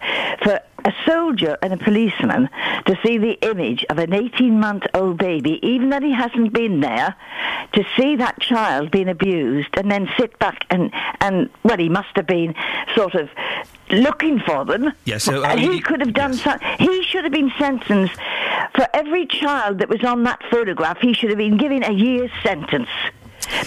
That's, well, that's one of the things, Marie, isn't it? People, people uh, that don't quite understand, and I've forgotten in the past, and I've been reminded that th- this is not a victimless crime. That by looking at these films and these photos, it's perpetuating the the, the industry of these these photos and, and films being made, isn't it? Yes, and that was wonderful. That was the point you made. We're not looking at cartoons. We're looking at real children being abused, and that's where, uh, unfortunately, the other morning when if anybody does anything to a child, they get scared, and um, e- even if and, and they're frightened, they don't say anything. What? How can an eighteen-month-old baby speak? I mean, I can't understand that boy. All I'm saying to him, he doesn't know much about his law. He must be just starting out. Well, do you know what? I've got I- people in law. I, I've looked at I've looked at uh, Lyndon uh, Harris. He, he, he does know a lot about law. Look, Marie, I'm going to move on. He, he, is specialises in criminal law, particularly sentencing. He, he's he, uh, you know he's a respected lawyer. You know, member of the bar. Is that is that the phrase? Yes. I don't know. He's written books. If I've got the right Lyndon Harris, I, I don't think there will be there will be two in this profession. He's co-author of the Sexual Offences Handbook. He wrote book. He wrote. Um, uh, he's regularly asked for comment on criminal law issues. Uh, he established the UK Criminal Law blog. Um, and uh, he became the general editor of Current Sentencing Practice and the Sentencing Referencer. He knows his stuff. He knows his stuff. He's not some kid that's just come out of uh, law school trying to make a, n- a name for himself by saying something controversial. He means this. Have a quick word with John because he's furious. John, you're right. John? Oh, Oh, John's, John's gone. gone. We'll, we'll, we'll, we'll speak to John a bit later on. Um, it was an interesting debate. I wasn't expecting that. We- We weren't necessarily going to put those two together, but I'm, I'm glad we did because uh, it's an interesting attitude to have. And l- let's go with Lyndon for a second. When you come to the letter of the law, you do have to take emotion out of it because there, it's the law. There are rules. That you know, it's written down in books what you can give to someone, what you can't give to someone. And also, there'll be worse offenders in this. Yeah. I, I, I, I am left scratching my head ever so slightly, though, about the. Uh, uh, you, you take whether if someone's raised a lot of money for charity, if someone's given years of their life to their country in the army or, or, or the police force, then it should be taken in. That, that should be taken into account, and you should perhaps be treated slightly differently than someone who hasn't, than just Joe Bloggs who lives on a council block it's and like has got a load of stuff on his computer. It's like saying in all other for- parts of his life he's a nice bloke, so let's cut him some slack. We've got some text here. Uh, Give us some text. Stephen Luton says, I'm horrified that the bloke reckoned that working in public service should be taken into account. If anything, I feel they should get a greater sentence because they should know better. I'm shocked. Um, and Karen says she's off to work. The interview's so emotional. We should not discriminate about what profession is okay to skip jail when you're found to have child abuse images on your PC. If we did this, we're creating careers where bona fide paedophiles can hide knowing they won't be jailed. It's really got me thinking. I, I, uh, yeah, thank you to both our guests. Uh, um, 08459 455 555. We'll speak to Jonathan in a minute, find out what's on his show. Uh, you'll also hear the audio of when uh, Catherine and I uh, were at uh, a, a mobile home park and um, well, one of the elusive owners turned up while we were interviewing somebody. Find out what happened. This is BBC Three Counties Radio. Let's get the travel. Travel news for beds, cards, and Bucks. BBC Three Counties Radio. The A1M southbound's very slow between junction 8 for Stevenage and junction 7 for the A602 because it's a lot of traffic on the roads this morning. The A5 southbound through Mark Markyate's very slow as well at Hollybush Lane, and that's for people avoiding the M1 after it was slow there earlier on. Southbound around junction uh, 10 for the Luton Airport Spur Road and 9 for Redbourn. That has now cleared, although it's still very busy on the A5. On the M25 anti clockwise, it's very slow between junction 20 for Kings Langley and 16 for the M40. And on the M25 uh, anti clockwise, as well. It's queuing between junction 26 Waltham Abbey and 25 for Enfield, uh, all the way around to the M11 actually after an accident there earlier on. Having a look at the M14 northbound coming off the M25, it's very slow from the Denham roundabout towards the M25, and in Aylesbury, the A41 Friarage Road is slow around the Walton Street roundabout. On the trains, Virgin trains have 15 minute delays between London Euston and Milton Keynes Central because of a signalling problem. That's also affecting London Midlands trains. Samantha Bruff, BBC Three Counties Radio. Across beds, Herts, and Bucks. This is BBC Three Counties Radio.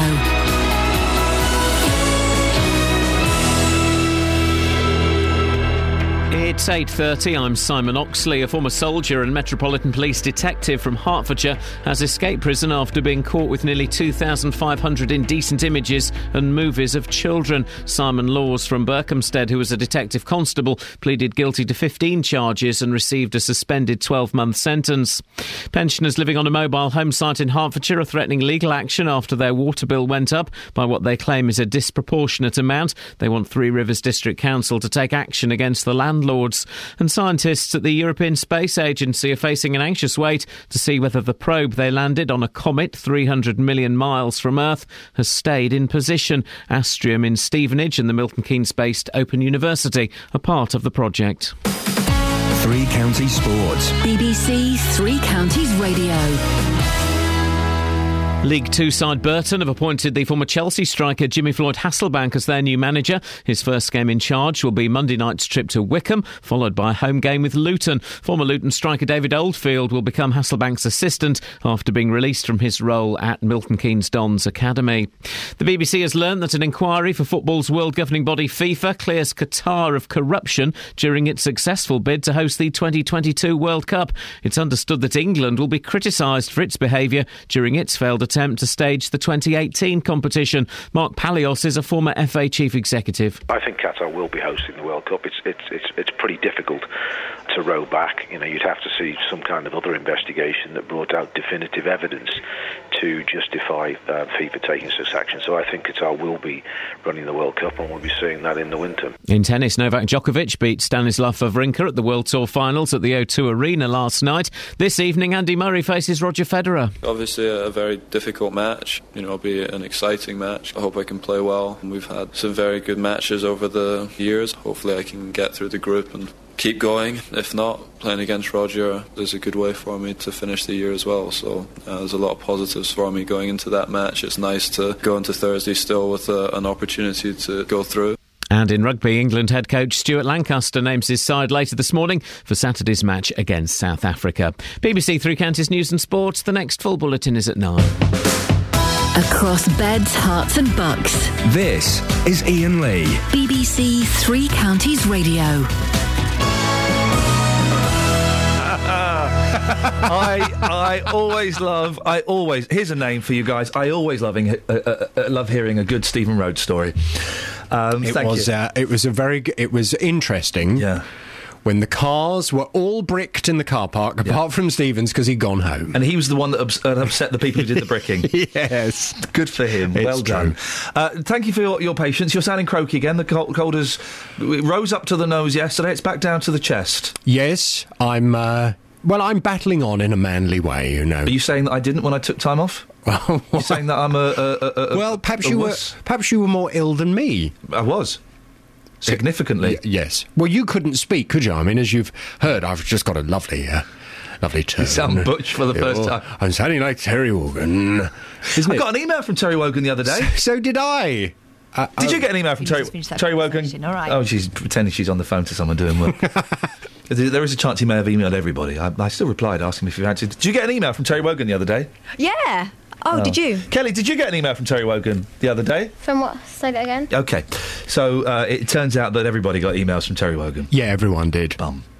What's on Never your mind. show this morning? Coming up on the big phone in today, do you see a prime minister when you look at Ed Miliband? Ed Miliband absolutely sees a prime minister when he looks in the mirror in the morning, apparently. In an interview with BBC political editor Nick Robinson, the Labour leader admitted his mettle had been tested by reports that some Labour, Labour figures thought he should step down. But he denied his leadership was a problem and said, What doesn't kill you makes you stronger. Yeah, that's right. He'll address directly his opponents in a speech this morning and will say that he will not be distracted from his fight to change the country. Well, from nine this morning, I'm interested to get your reaction to this today. Do you see a Prime Minister when you look at Ed Miliband? He says he absolutely is Prime Minister material. And when he looks in the mirror and says, Morning, Ed, he sees a Prime Minister staring back at him. Do you see the same thing? From nine this morning, I'd love your views. 08459 455 555. Across beds, Herts, and Bucks. This is Iain Lee. BBC Three Counties Radio. A few weeks ago, well, quite a while ago, wasn't it? Maybe uh, uh, almost a couple of months ago, wasn't Yeah. it? When the, the, the, the Miss Jones, Miss Jones. You don't get a Rigsby on radio very often, do you? It's when the uh, first episode of uh, 24 Hours in Police Custody was about. Thank you for stepping in and speaking for me, Catherine. Uh, well, we got to speak to a very interesting gentleman who'd made a series of documentaries about the police force in the 80s. Uh, uh, Mr. Roger Graef, and during the conversation, it, it it kind of came out that he'd also he, he'd filmed the Secret Policeman's Ball. He'd directed various. He'd worked with various Pythons, and he'd worked. He'd been filming the uh, recent Python shows at the O2. You didn't get to. You didn't go and see those shows, did you? No. Do you not? You don't like Monty Python? I love Monty Python. What are you talking about? Then why didn't you go and see the shows? Because I'm not rich. I'll wait for the DVD. Well, you could you can watch the documentary this evening because it's on. Roger Graef has, has very kindly come back on. Good morning, Roger. Good morning, Iain. We said we'd get you back, and uh, we remembered, and we have got you back. You d- just just remind people your connection with Monty Python. Well, I started with them in 1976 when they got together with the Beyond the Fringe uh, team to do a benefit for Amnesty International. And I, we had the idea that why don't we film that and invent something called comedy verite, as it were, instead of cinema verite. And uh, we did. We filmed them rehearsing, we filmed them backstage, we filmed them uh, it's having amazing time with each other because they were both heroes to the other. To, you know, the, each one, one generation, as it were, worshipped the other. And um, so it's a very that was a very intimate film called Pleasure at Her Majesty's because it was that was a parody on prisoners. You know, it was at Her Majesty's Theatre. Yeah. Um, then we did this th- another show called Mermaid Frolics, which was a less successful uh, one that you probably won't remember for ITV. And then we did Secret Policeman's Ball, which actually has continued to sell on DVD. Oh, You know, that, that, was, huge at the time, and, it, and, and it is still huge, isn't it? You're Yeah. right. It's still people still, and it's because it's got so many legends on right. on one stage. That's true. In fact, we also, I'll tell you a story which you will like, I think. Um, because the um, Mermaid Frolics hadn't worked out terribly well, Peter Ustinov told a very long Shaggy's Dog story that nobody understood, and Peter Cook got drunk because Dudley Moore didn't turn up, and it was rather a mess. And John Cleese and I had made an agreement that we were only going to use reliable stars for the next one. Right. Anyway, he comes, uh, we are having breakfast discussing this, and he said, well, I've just seen this, a very uh, brilliant young comedian in Edinburgh, and I want him in the show. And I said, John, come on. Um, you know, we agreed we'd only have stars, and he said, trust me, he's six foot four, and I'm five foot six. So he's, he draws himself up to his full height and uh, looks at me and says, Roger, trust me, he's funny. And it was Rowan Atkinson. Wow. Who, who actually stole the show, I have to say, despite the fact he was on with all these brilliant uh, Pythons and, and everybody else, and Billy Connolly as well. Is it? Is it? He, I imagine it's quite difficult to say no to John Cleese. A because he's a big fella, and but also he's, he's done all the, the, the psychology training. He can make you do anything he wants, surely, Um, can't he?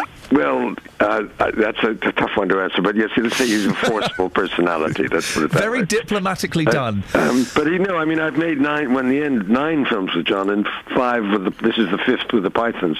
And what I'm pleased is that when they'd been filming the rehearsals in preparation for this O2 show, and by June, um, the people, the Python people themselves, and uh, UK TV and Phil McIntyre Entertainment, who had been doing all this, said, "Hey, we've got enough footage for a documentary to go with a live show." And um, they said, "What a good idea!" And said to the Pythons, "What do you think?" And they said, "They will only do it if Roger will do it." How cool is that? Um, that was great, actually. Do they And still so- get on the Pythons? Because I know Oh, it's yeah, been tense for a while. Are they friends again? Well, they they were never, as John says very eloquently in the film, um, they were completely different as personality. You couldn't find, way he says it, you couldn't find more three more difficult people, different, sorry, not difficult, different people than Terry Jones, Terry Gilliam, and him. Yeah. Um, Mike Palin would get on with absolutely absolutely anybody, including a roaring lion. You know, um, and uh, but, but it's true. The nicest man in show business. he is. He really is the nicest man in show business. Um, and Eric Idle is also very affable, very good guy. um, but those the other three, I mean, particularly Terry Gilliam and John. John says in the film, um, Terry Gilliam has never said anything that I've agreed with. ever. But he says he's very funny and he's very good, and he's of course brilliant. I mean, Terry Gilliam is, is the kind of real wild card of the group because he, you know you can see from his animation what his mind is Oh, like. he's nuts. He's nuts. Well, he's nuts in a wonderfully creative way. I mean, the rest of the time he's a very, very good director and a very thoughtful guy. But he, he is, in some sense, he's got he's tapped into some vein of his imagination that none of, unless you take acid or something, you can't begin to think that it's you know the, the, that the world looks like that, and so you the can see it. the film tonight, Roger. It's so what? It, remind me where and when it's on, and, and what it's exactly on it is. UK Gold at nine o'clock, and um, it's ninety minutes. As shows the Pythons really as they are, because this was their last uh, show, and they are so honest about each other and about themselves and what it means to them. And we've we filmed a lot with them backstage during the ten shows, and the, you know, they, it's it, you have to. Know, I mean, given that I've met, this is my fifth film with them, they revealed a sense of who they were in a way that I'd never seen before, and I'm I think, I'm very proud of the film. I think it really worked. And is there going to be a DVD with extras on? We all want extras these Yes, days. yes, yes, it will, Give me, give me more, Roger. Well, there's, I think 90 minutes of this stuff is with archive going all the way back to their very first stage performance because it's called the meaning of live because it's about that. It's not about the television shows. And uh, you, as I say, it's just stuff that nobody will ever have seen. So I, I urge everybody listening to watch it. Roger, I, so, listen, we, we will get you back if you don't mind. I could talk Oh, to you all with day. pleasure. Yeah, absolutely pleasure. fascinating. Thank you so much, Roger. We'll, I should be watching that tonight. Roger Graef. I could listen, honestly, I, I nearly junked the rest of the show. We've still got to play the audio of me chasing the owners in Newlands Park. We'll do that before the end of the show. But um, it, uh, uh, just it's just a different world, isn't it? And with the ease, Catherine, the ease with which he rattles off, you know, having worked with Peter Cook and Dudley Moore and John Cleese, you know, it's just. It's a different world, isn't it? It's a- nice fella as well. isn't he lovely? Thank you, Roger. Uh, right, we will play the audio of what happened um, when uh, we, Catherine and I were at uh, Mobile Home Park and the owners turned up. We'll play that before nine o'clock. But before that, let's go to some phone calls. We were speaking. Um, well, speaking about this case of the copper, ex-copper Simon Laws, got found with some of the most horrific child abuse images on his computer and on DVD. Well, he got a £600 fine. Um, he's got a curfew. He's had his computer taken off him and a suspended sentence. We spoke to uh, a gentleman called Lyndon Harris, who's an expert on sentencing, and um, he said, well, yeah, your background should be taken into account. He's spent 30 years, he spent his life in the army and in the police force. That should be taken into consideration. Steve's on the M1. Morning, Steve. What do you think about what Lyndon was saying? Um, he makes a lot of sense. Uh, unlike a lot of your guests who were bringing all the emotion into it, it's a, it's a matter of law. Um, he was obviously a very intelligent gentleman who made a lot of sense, and people weren't giving him the time, I don't think, to or fully understand what he was saying. It's, it's all, all the emotion when it comes down to an offence in law has to be removed. You can't make willy-nilly things because you feel this way or you feel the other way. That's not how the law works. But but he was his argument was uh, I don't know if it is in law that you should take into consideration how much public service someone has done in the past. That's down to I think the judge's discretion. Yeah, I think when they when they sentence someone, they take everything into account, and you, and you can mention anything to the judge. Uh, obviously, it'll be down to that judge. But then isn't that based on emotion? If you're taking if you're using your discretion as opposed to the letter of the law. I think it's more factual than emotion, isn't it? it, it, it it's a fact. What, what whatever you're thinking about someone, what they've done is a fact. Um, your thoughts around it would be the emotion, and that has to be removed. And and, and that lady made a, a very good point. The fact that she she had issues in her family that she had affected her judgment. She said she was emotional about it, and she said if he'd been in that position, he would be emotional about it. And that is where her whole argument fell apart. That she should be bringing her own emotion into it. She's also into a jo- in a job that she sees it day in, day out. Um, and that is why her opinions shouldn't be counted, because she has a skewed view on life. She sees horrible people for a living, or she deals with horrible facts. Steve, it's not the greatest line. We'll let you go. The, the lady that Stephen was uh, referring to, uh, Marilyn Hawes, uh, chief uh, exec of Hertfordshire-based Enough Abuse UK. First call we've had suggesting that L- Lyndon was right that, that you have to take the emotion out of this, and people's backgrounds should be taken into consideration. Oh eight four five nine four double five five double five. Kevin, stay there. We will come to. I promise. Uh, we will also after the the uh, travel and weather. Play uh, exactly what happened when Catherine and I went to a, a, a mobile home park um, where uh, the residents, some of the residents, are very, very unhappy about what's being done there, and also they feel they don't get to talk to the owners. Well, while we were there, one of the owners turned up. Find out what happened after this. Travel news for beds, Herts, and Bucks. BBC Three Counties Radio. In Bedford on Goldington Road, it's looking very busy at the moment at Bushmead Avenue, and the A1M southbound looking at the cameras, it's looking very slow between junction 8 for Hitchin and 7 for Stevenage, just due to a lot of traffic on the road this morning. In Watford and Beechen Grove, it's looking very heavy around Estcourt Road, and the M25 anti clockwise on the speed sensors is looking very slow between junction 20 for Kings Langley and 16 for the M40. On the M14 northbound coming off the A40 towards the M25, it's very slow from the Denham roundabout towards the M25, and in Aylesbury, the A41 Friarage Road is looking quite busy around the Oxford Road roundabout and the Walton Street roundabout. On the trains, Virgin trains have 15 minute delays between Milton Keynes Central and London Euston because of a signalling problem. That's also affecting Virgin trains with delays expected until around half past eight this, this morning, so they should be clearing up very shortly. Samantha Bruff, BBC Three Counties Radio. Thank you very much, Samantha.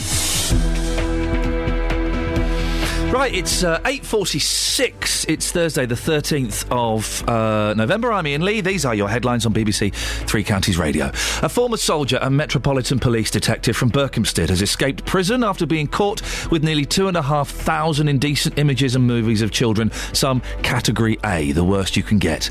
Ed Miliband has told the BBC he's had a tough week, but will set out in a speech today how he's determined to change Britain. And scientists at Astrium in Stevenage and the Milton Keynes based Open University are facing an anxious wait to see whether the probe they launched on a comet has stayed in position or whether it's blown off. Let's get the weather. Here's Sarah. Beds, Herts, and Bucks weather. BBC Three Counties Radio. Thanks very much. It's only a mild start. It's a dry start. We've got quite a bit of cloud, but also some breaks here and there. But the cloud will thicken up as we go through the day and eventually bring us a little bit of light and patchy rain for this evening's rush hour. It's uh, dry until then, though, but uh, certainly something to be aware of. As we go through the day, top temperature of 13 Celsius, uh, 55 in Fahrenheit, above average for the time of year. And then downhill for tomorrow morning, some really heavy rain with us first thing tomorrow morning for the morning rush hour. It will affect things on the roads and potentially some hail and thunder mixed in with that just at the wrong time. It clears away by mid morning though, and behind it, dry for the rest of the day with some bright spells coming through. And through the weekend, generally a lot of dry and settled weather around, uh, but also quite a bit of cloud and some mist and fog at times, Iain. Thank you very much indeed, Sarah. Across beds, Herts, and Bucks. This is Iain Lee. BBC Three Counties Radio. Right. Uh, Kevin's been hanging on. Morning, Kevin. You wanted to talk about um, the, the guest we had earlier, Lyndon, who um, said that the judge was right to take into account that this uh, gentleman who'd been viewing uh, pornographic images of children, um, he- he'd served as a copper and a, uh, and uh, a member of the military, so that should be taken into consideration. Uh, I feel a bit angered actually, um, Iain, because of the fact is, what's the difference? I mean, normal people don't view that sort of thing. Um, So why should he be treated any different to someone who is in his, in his um, sort of role as a police officer? Because according to, to Lyndon, who is an expert on these things, because he's given Well, so much of his life to public service. I don't give a monkey's whether he's been in the public. I mean, did, all right, you're saying he's saying then uh, that Jimmy Savile's done X amount for charity. Does that make should that make a difference? Well, no, he, he- he's. I, I put that to him, and he said that that, that, that was um, was a bad example because Jimmy Savile Well, used no, his celebrity. it's no different. Well, hi- his argument was that Jimmy Savile had used his celebrity to to uh, uh, uh, get into positions where he could abuse people. So he, he, he discounted that. Yeah, but someone, someone of um, a high role like this, this officer should know the the difference, not to look at stuff like that. Anyway, You would think so, Kevin. It's a it's a confusing one. You would think so. Oh eight four five nine four double five five double five. Now we've been promising this all morning, so we should probably get to it, shouldn't we, Catherine? Absolutely. Been a very busy show. I like these shows where it goes off on tangents and we play stuff late and it's all over the shop. So um, I I hope you enjoyed it as well. Uh, this is uh, the mobile home park in Hertfordshire, isn't it? Newlands Park uh, in Abbots Langley. What, what what's their beef? The residents' beef? Loads of maintenance problems. The bases of their static uh, caravans are um, crumbling away. Some of the people are having to go underneath and prop up their their caravans because they sit in their living room and all of a sudden things give way. Well, one, one fella, Paul, has propped it up with a bit of wood. The legs come off. Well, Paul's caravan is in a right old state. His boiler is twisting, and there were concerns that there might be an explosion at some point. But the thing is, they go to the landlords, and the landlords either ignore their phone calls their, and their, their letters, or what we're hearing from the from the residents is that they are abusive. Well, the landlords have refused to act. Three Rivers District Council have sent us a, a- a pathetic statement. that, Come on the show, guys, otherwise we'll turn up at your office and do the show from outside your office. Because in law, Three Rivers granted that license, and they do have the power to intervene if the landlords aren't doing their bit. Anyway, we decided to go down there, Catherine and myself, to uh, to have a chat to the neighbours and see exactly what was going on. While we were there, we were speaking to the leader of the Residents Association, Mick Deans, and his neighbour Paul. And well, well, this happened. I mean, the thing is, is when, when you look at Paul, he told me the other day that the boiler um, was you know, getting twisted. Now, if that goes and explodes, then you just don't know how many people it's going to take out. And that, to me, is a big health and safety issue, which could cause loss of life. Well, I haven't been in touch with Three Rivers because they turned around and said that sadly they could no longer help me because the owners had um, owned up. Talking of one of the owners, I think that's probably one of them. We'll have a quick chase. Chasing after one of the owners in the car. They're not going to stop. Excuse me, can we have a quick word? He's driving off. He's driving off at speed. He's pulled off. He saw me. He definitely saw me. Can we have a word? We're from BBC. Oh. Pulled off. And he's about to pull out and he's gone. Well, didn't want to have a word, did he? I'm exhausted after chasing that car. Yeah, well, I was right behind you. Th- thanks, chap. Well, there's no one here that wants to talk to us. There's the notice board. Let's go and have a little look at that because I think there are some phone numbers on there, aren't there? So maybe. Maybe he didn't see me uh, and he didn't hear me whistling and shouting, and maybe uh, that's why he sped off uh, when I got a little bit closer to his uh, car. So, uh, the partners of Newlands Park. So, let's go for Mr. Ball, You're shall we? one- you're doing a thing on the front of that, aren't you? Sorry? So, so they can't see your number. Uh, oh, yeah, that's a good idea. 141, thank you. See if he answers. Rent day is the 15th of November. Um, disconnection of your water supply. There's the, uh, the, the bill for the water, six, uh, £6,200. This is a bill the residents tried to pay and it got given back to them. This is the Vodafone voicemail service for oh double seven. Uh, Should we leave a message? Yeah, go on. The tone. When you finish recording, please hang up or press the hash key for more options. Hello, Mr. Ball. This is Iain Lee from BBC Three Counties Radio. Uh, we're at Newlands Park. I don't know if it was if you were the gentleman that just drove off in the white Mitsubishi. Um, perhaps you didn't see me chasing really close to your car. Perhaps you didn't hear me whistling or or shouting. Uh. It'd be great to have a chat with you about some of the concerns the residents have got. Um, you can send me an email if you want, iain.lee at bbc.co.uk, or, or maybe we'll try and give you a call later. Thank you. Who should we try now? Golby, that was the main name, isn't it? Yeah, let's go for that. It's ringing.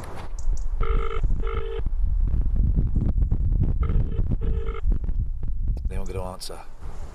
You might be driving. I'm driving very, very fast. Listen, we're going to we're going to present all this evidence to, to the, the district council. What's your message to the council? You must want them to come and help. We want them to enforce their powers. They have the power to take action. Basically, it's, it, it's neglected their duties. The council will hear this. They will hear what you're saying now. What, what would you say to them directly? We need help. Help us. Yeah, Yes, help us. Council aren't bothered. Sorry, it's a little bit windy. Schoolboy error. We forgot to take. You didn't get your muff out. The mic sock. Yeah, we, we should have put a muff on the end of there. Uh, it was. I, I think we've been told it was probably Mr. Golby was the, the gentleman in the car that I was chasing. yeah, People because said that Mr. that was his Mr. car. Ball's a woman. Yeah, he's a woman, exactly. Uh, it was probably Mr. Golby who was driving the car. He saw me. He saw me. I was a little bit uh, cocksure. I'll tell you why. That we, we should say there was a copper on site at the time. Not for our protection. He was talking to one of the residents about an alleged uh, incident. That's kind of what gave me um, the superpowers. Well, at one point I thought you were going to climb onto the back of his trailer. Did you, you? You rightfully pointed out, A, that I started huffing and puffing very early into that chase. That's not good.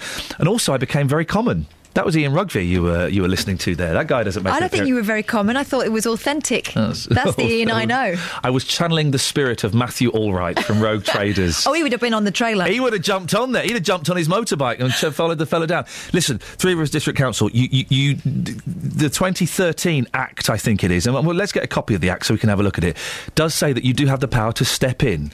Uh, you are choosing to ignore that power. You've sent us a statement that is, to be honest, pony.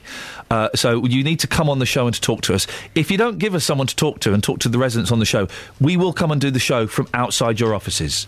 That that will happen. So you know, if you don't want us rocking up with, with Catherine and Kelly and J Dog and Gary Floyd will probably turn up. He likes to he likes to erect a little marquee, doesn't he? Anne he? Main, we might be get Anne Main. Anne there. Main might pop down. The We'll get- residents are really keen. They'll probably bring down some. Uh, as a phone call, is that Three Rivers? The residents might bring down some posters and things and some placards. So if you don't want that, and I'd rather, I like doing the show from the studio. It's warm.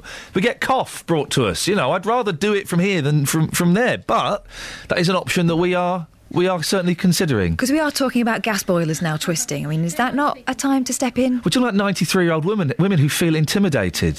Yeah.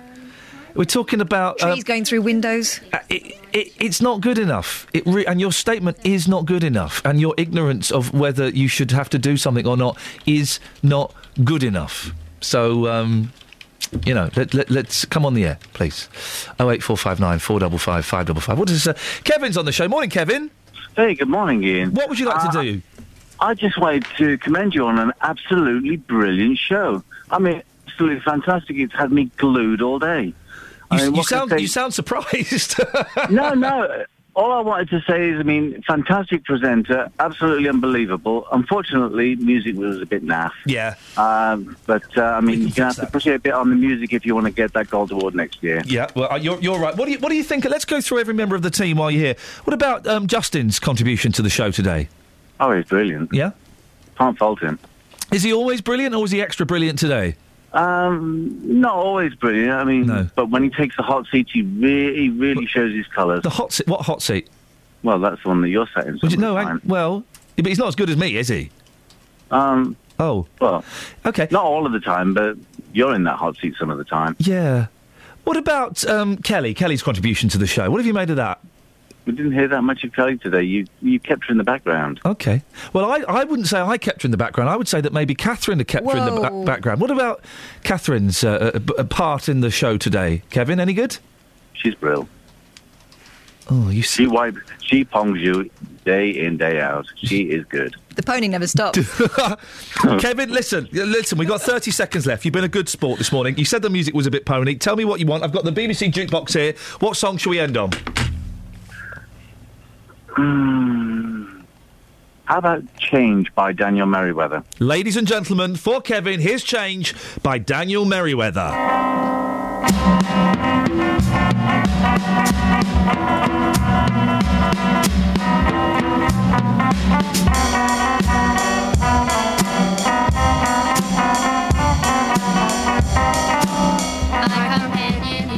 News for beds, Herts, and Bucks. BBC Three Counties Radio.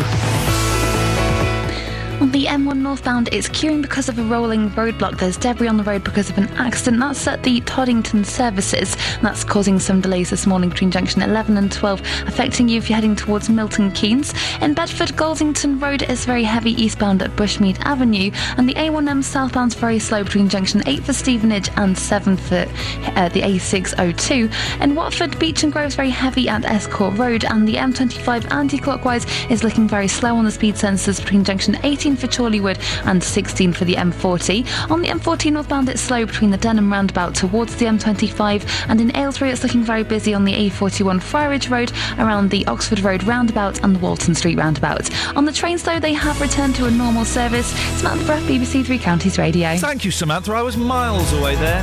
I'd switched off when that's terrible. I've got another 10 seconds of show. Thank you, Catherine, Kelly, Justin. Excellent stuff indeed. We'll be back tomorrow at 6. Until then, from us, ta ta. Local and vocal across beds, Herts, and Bucks. This is BBC Three Counties Radio. Thank you.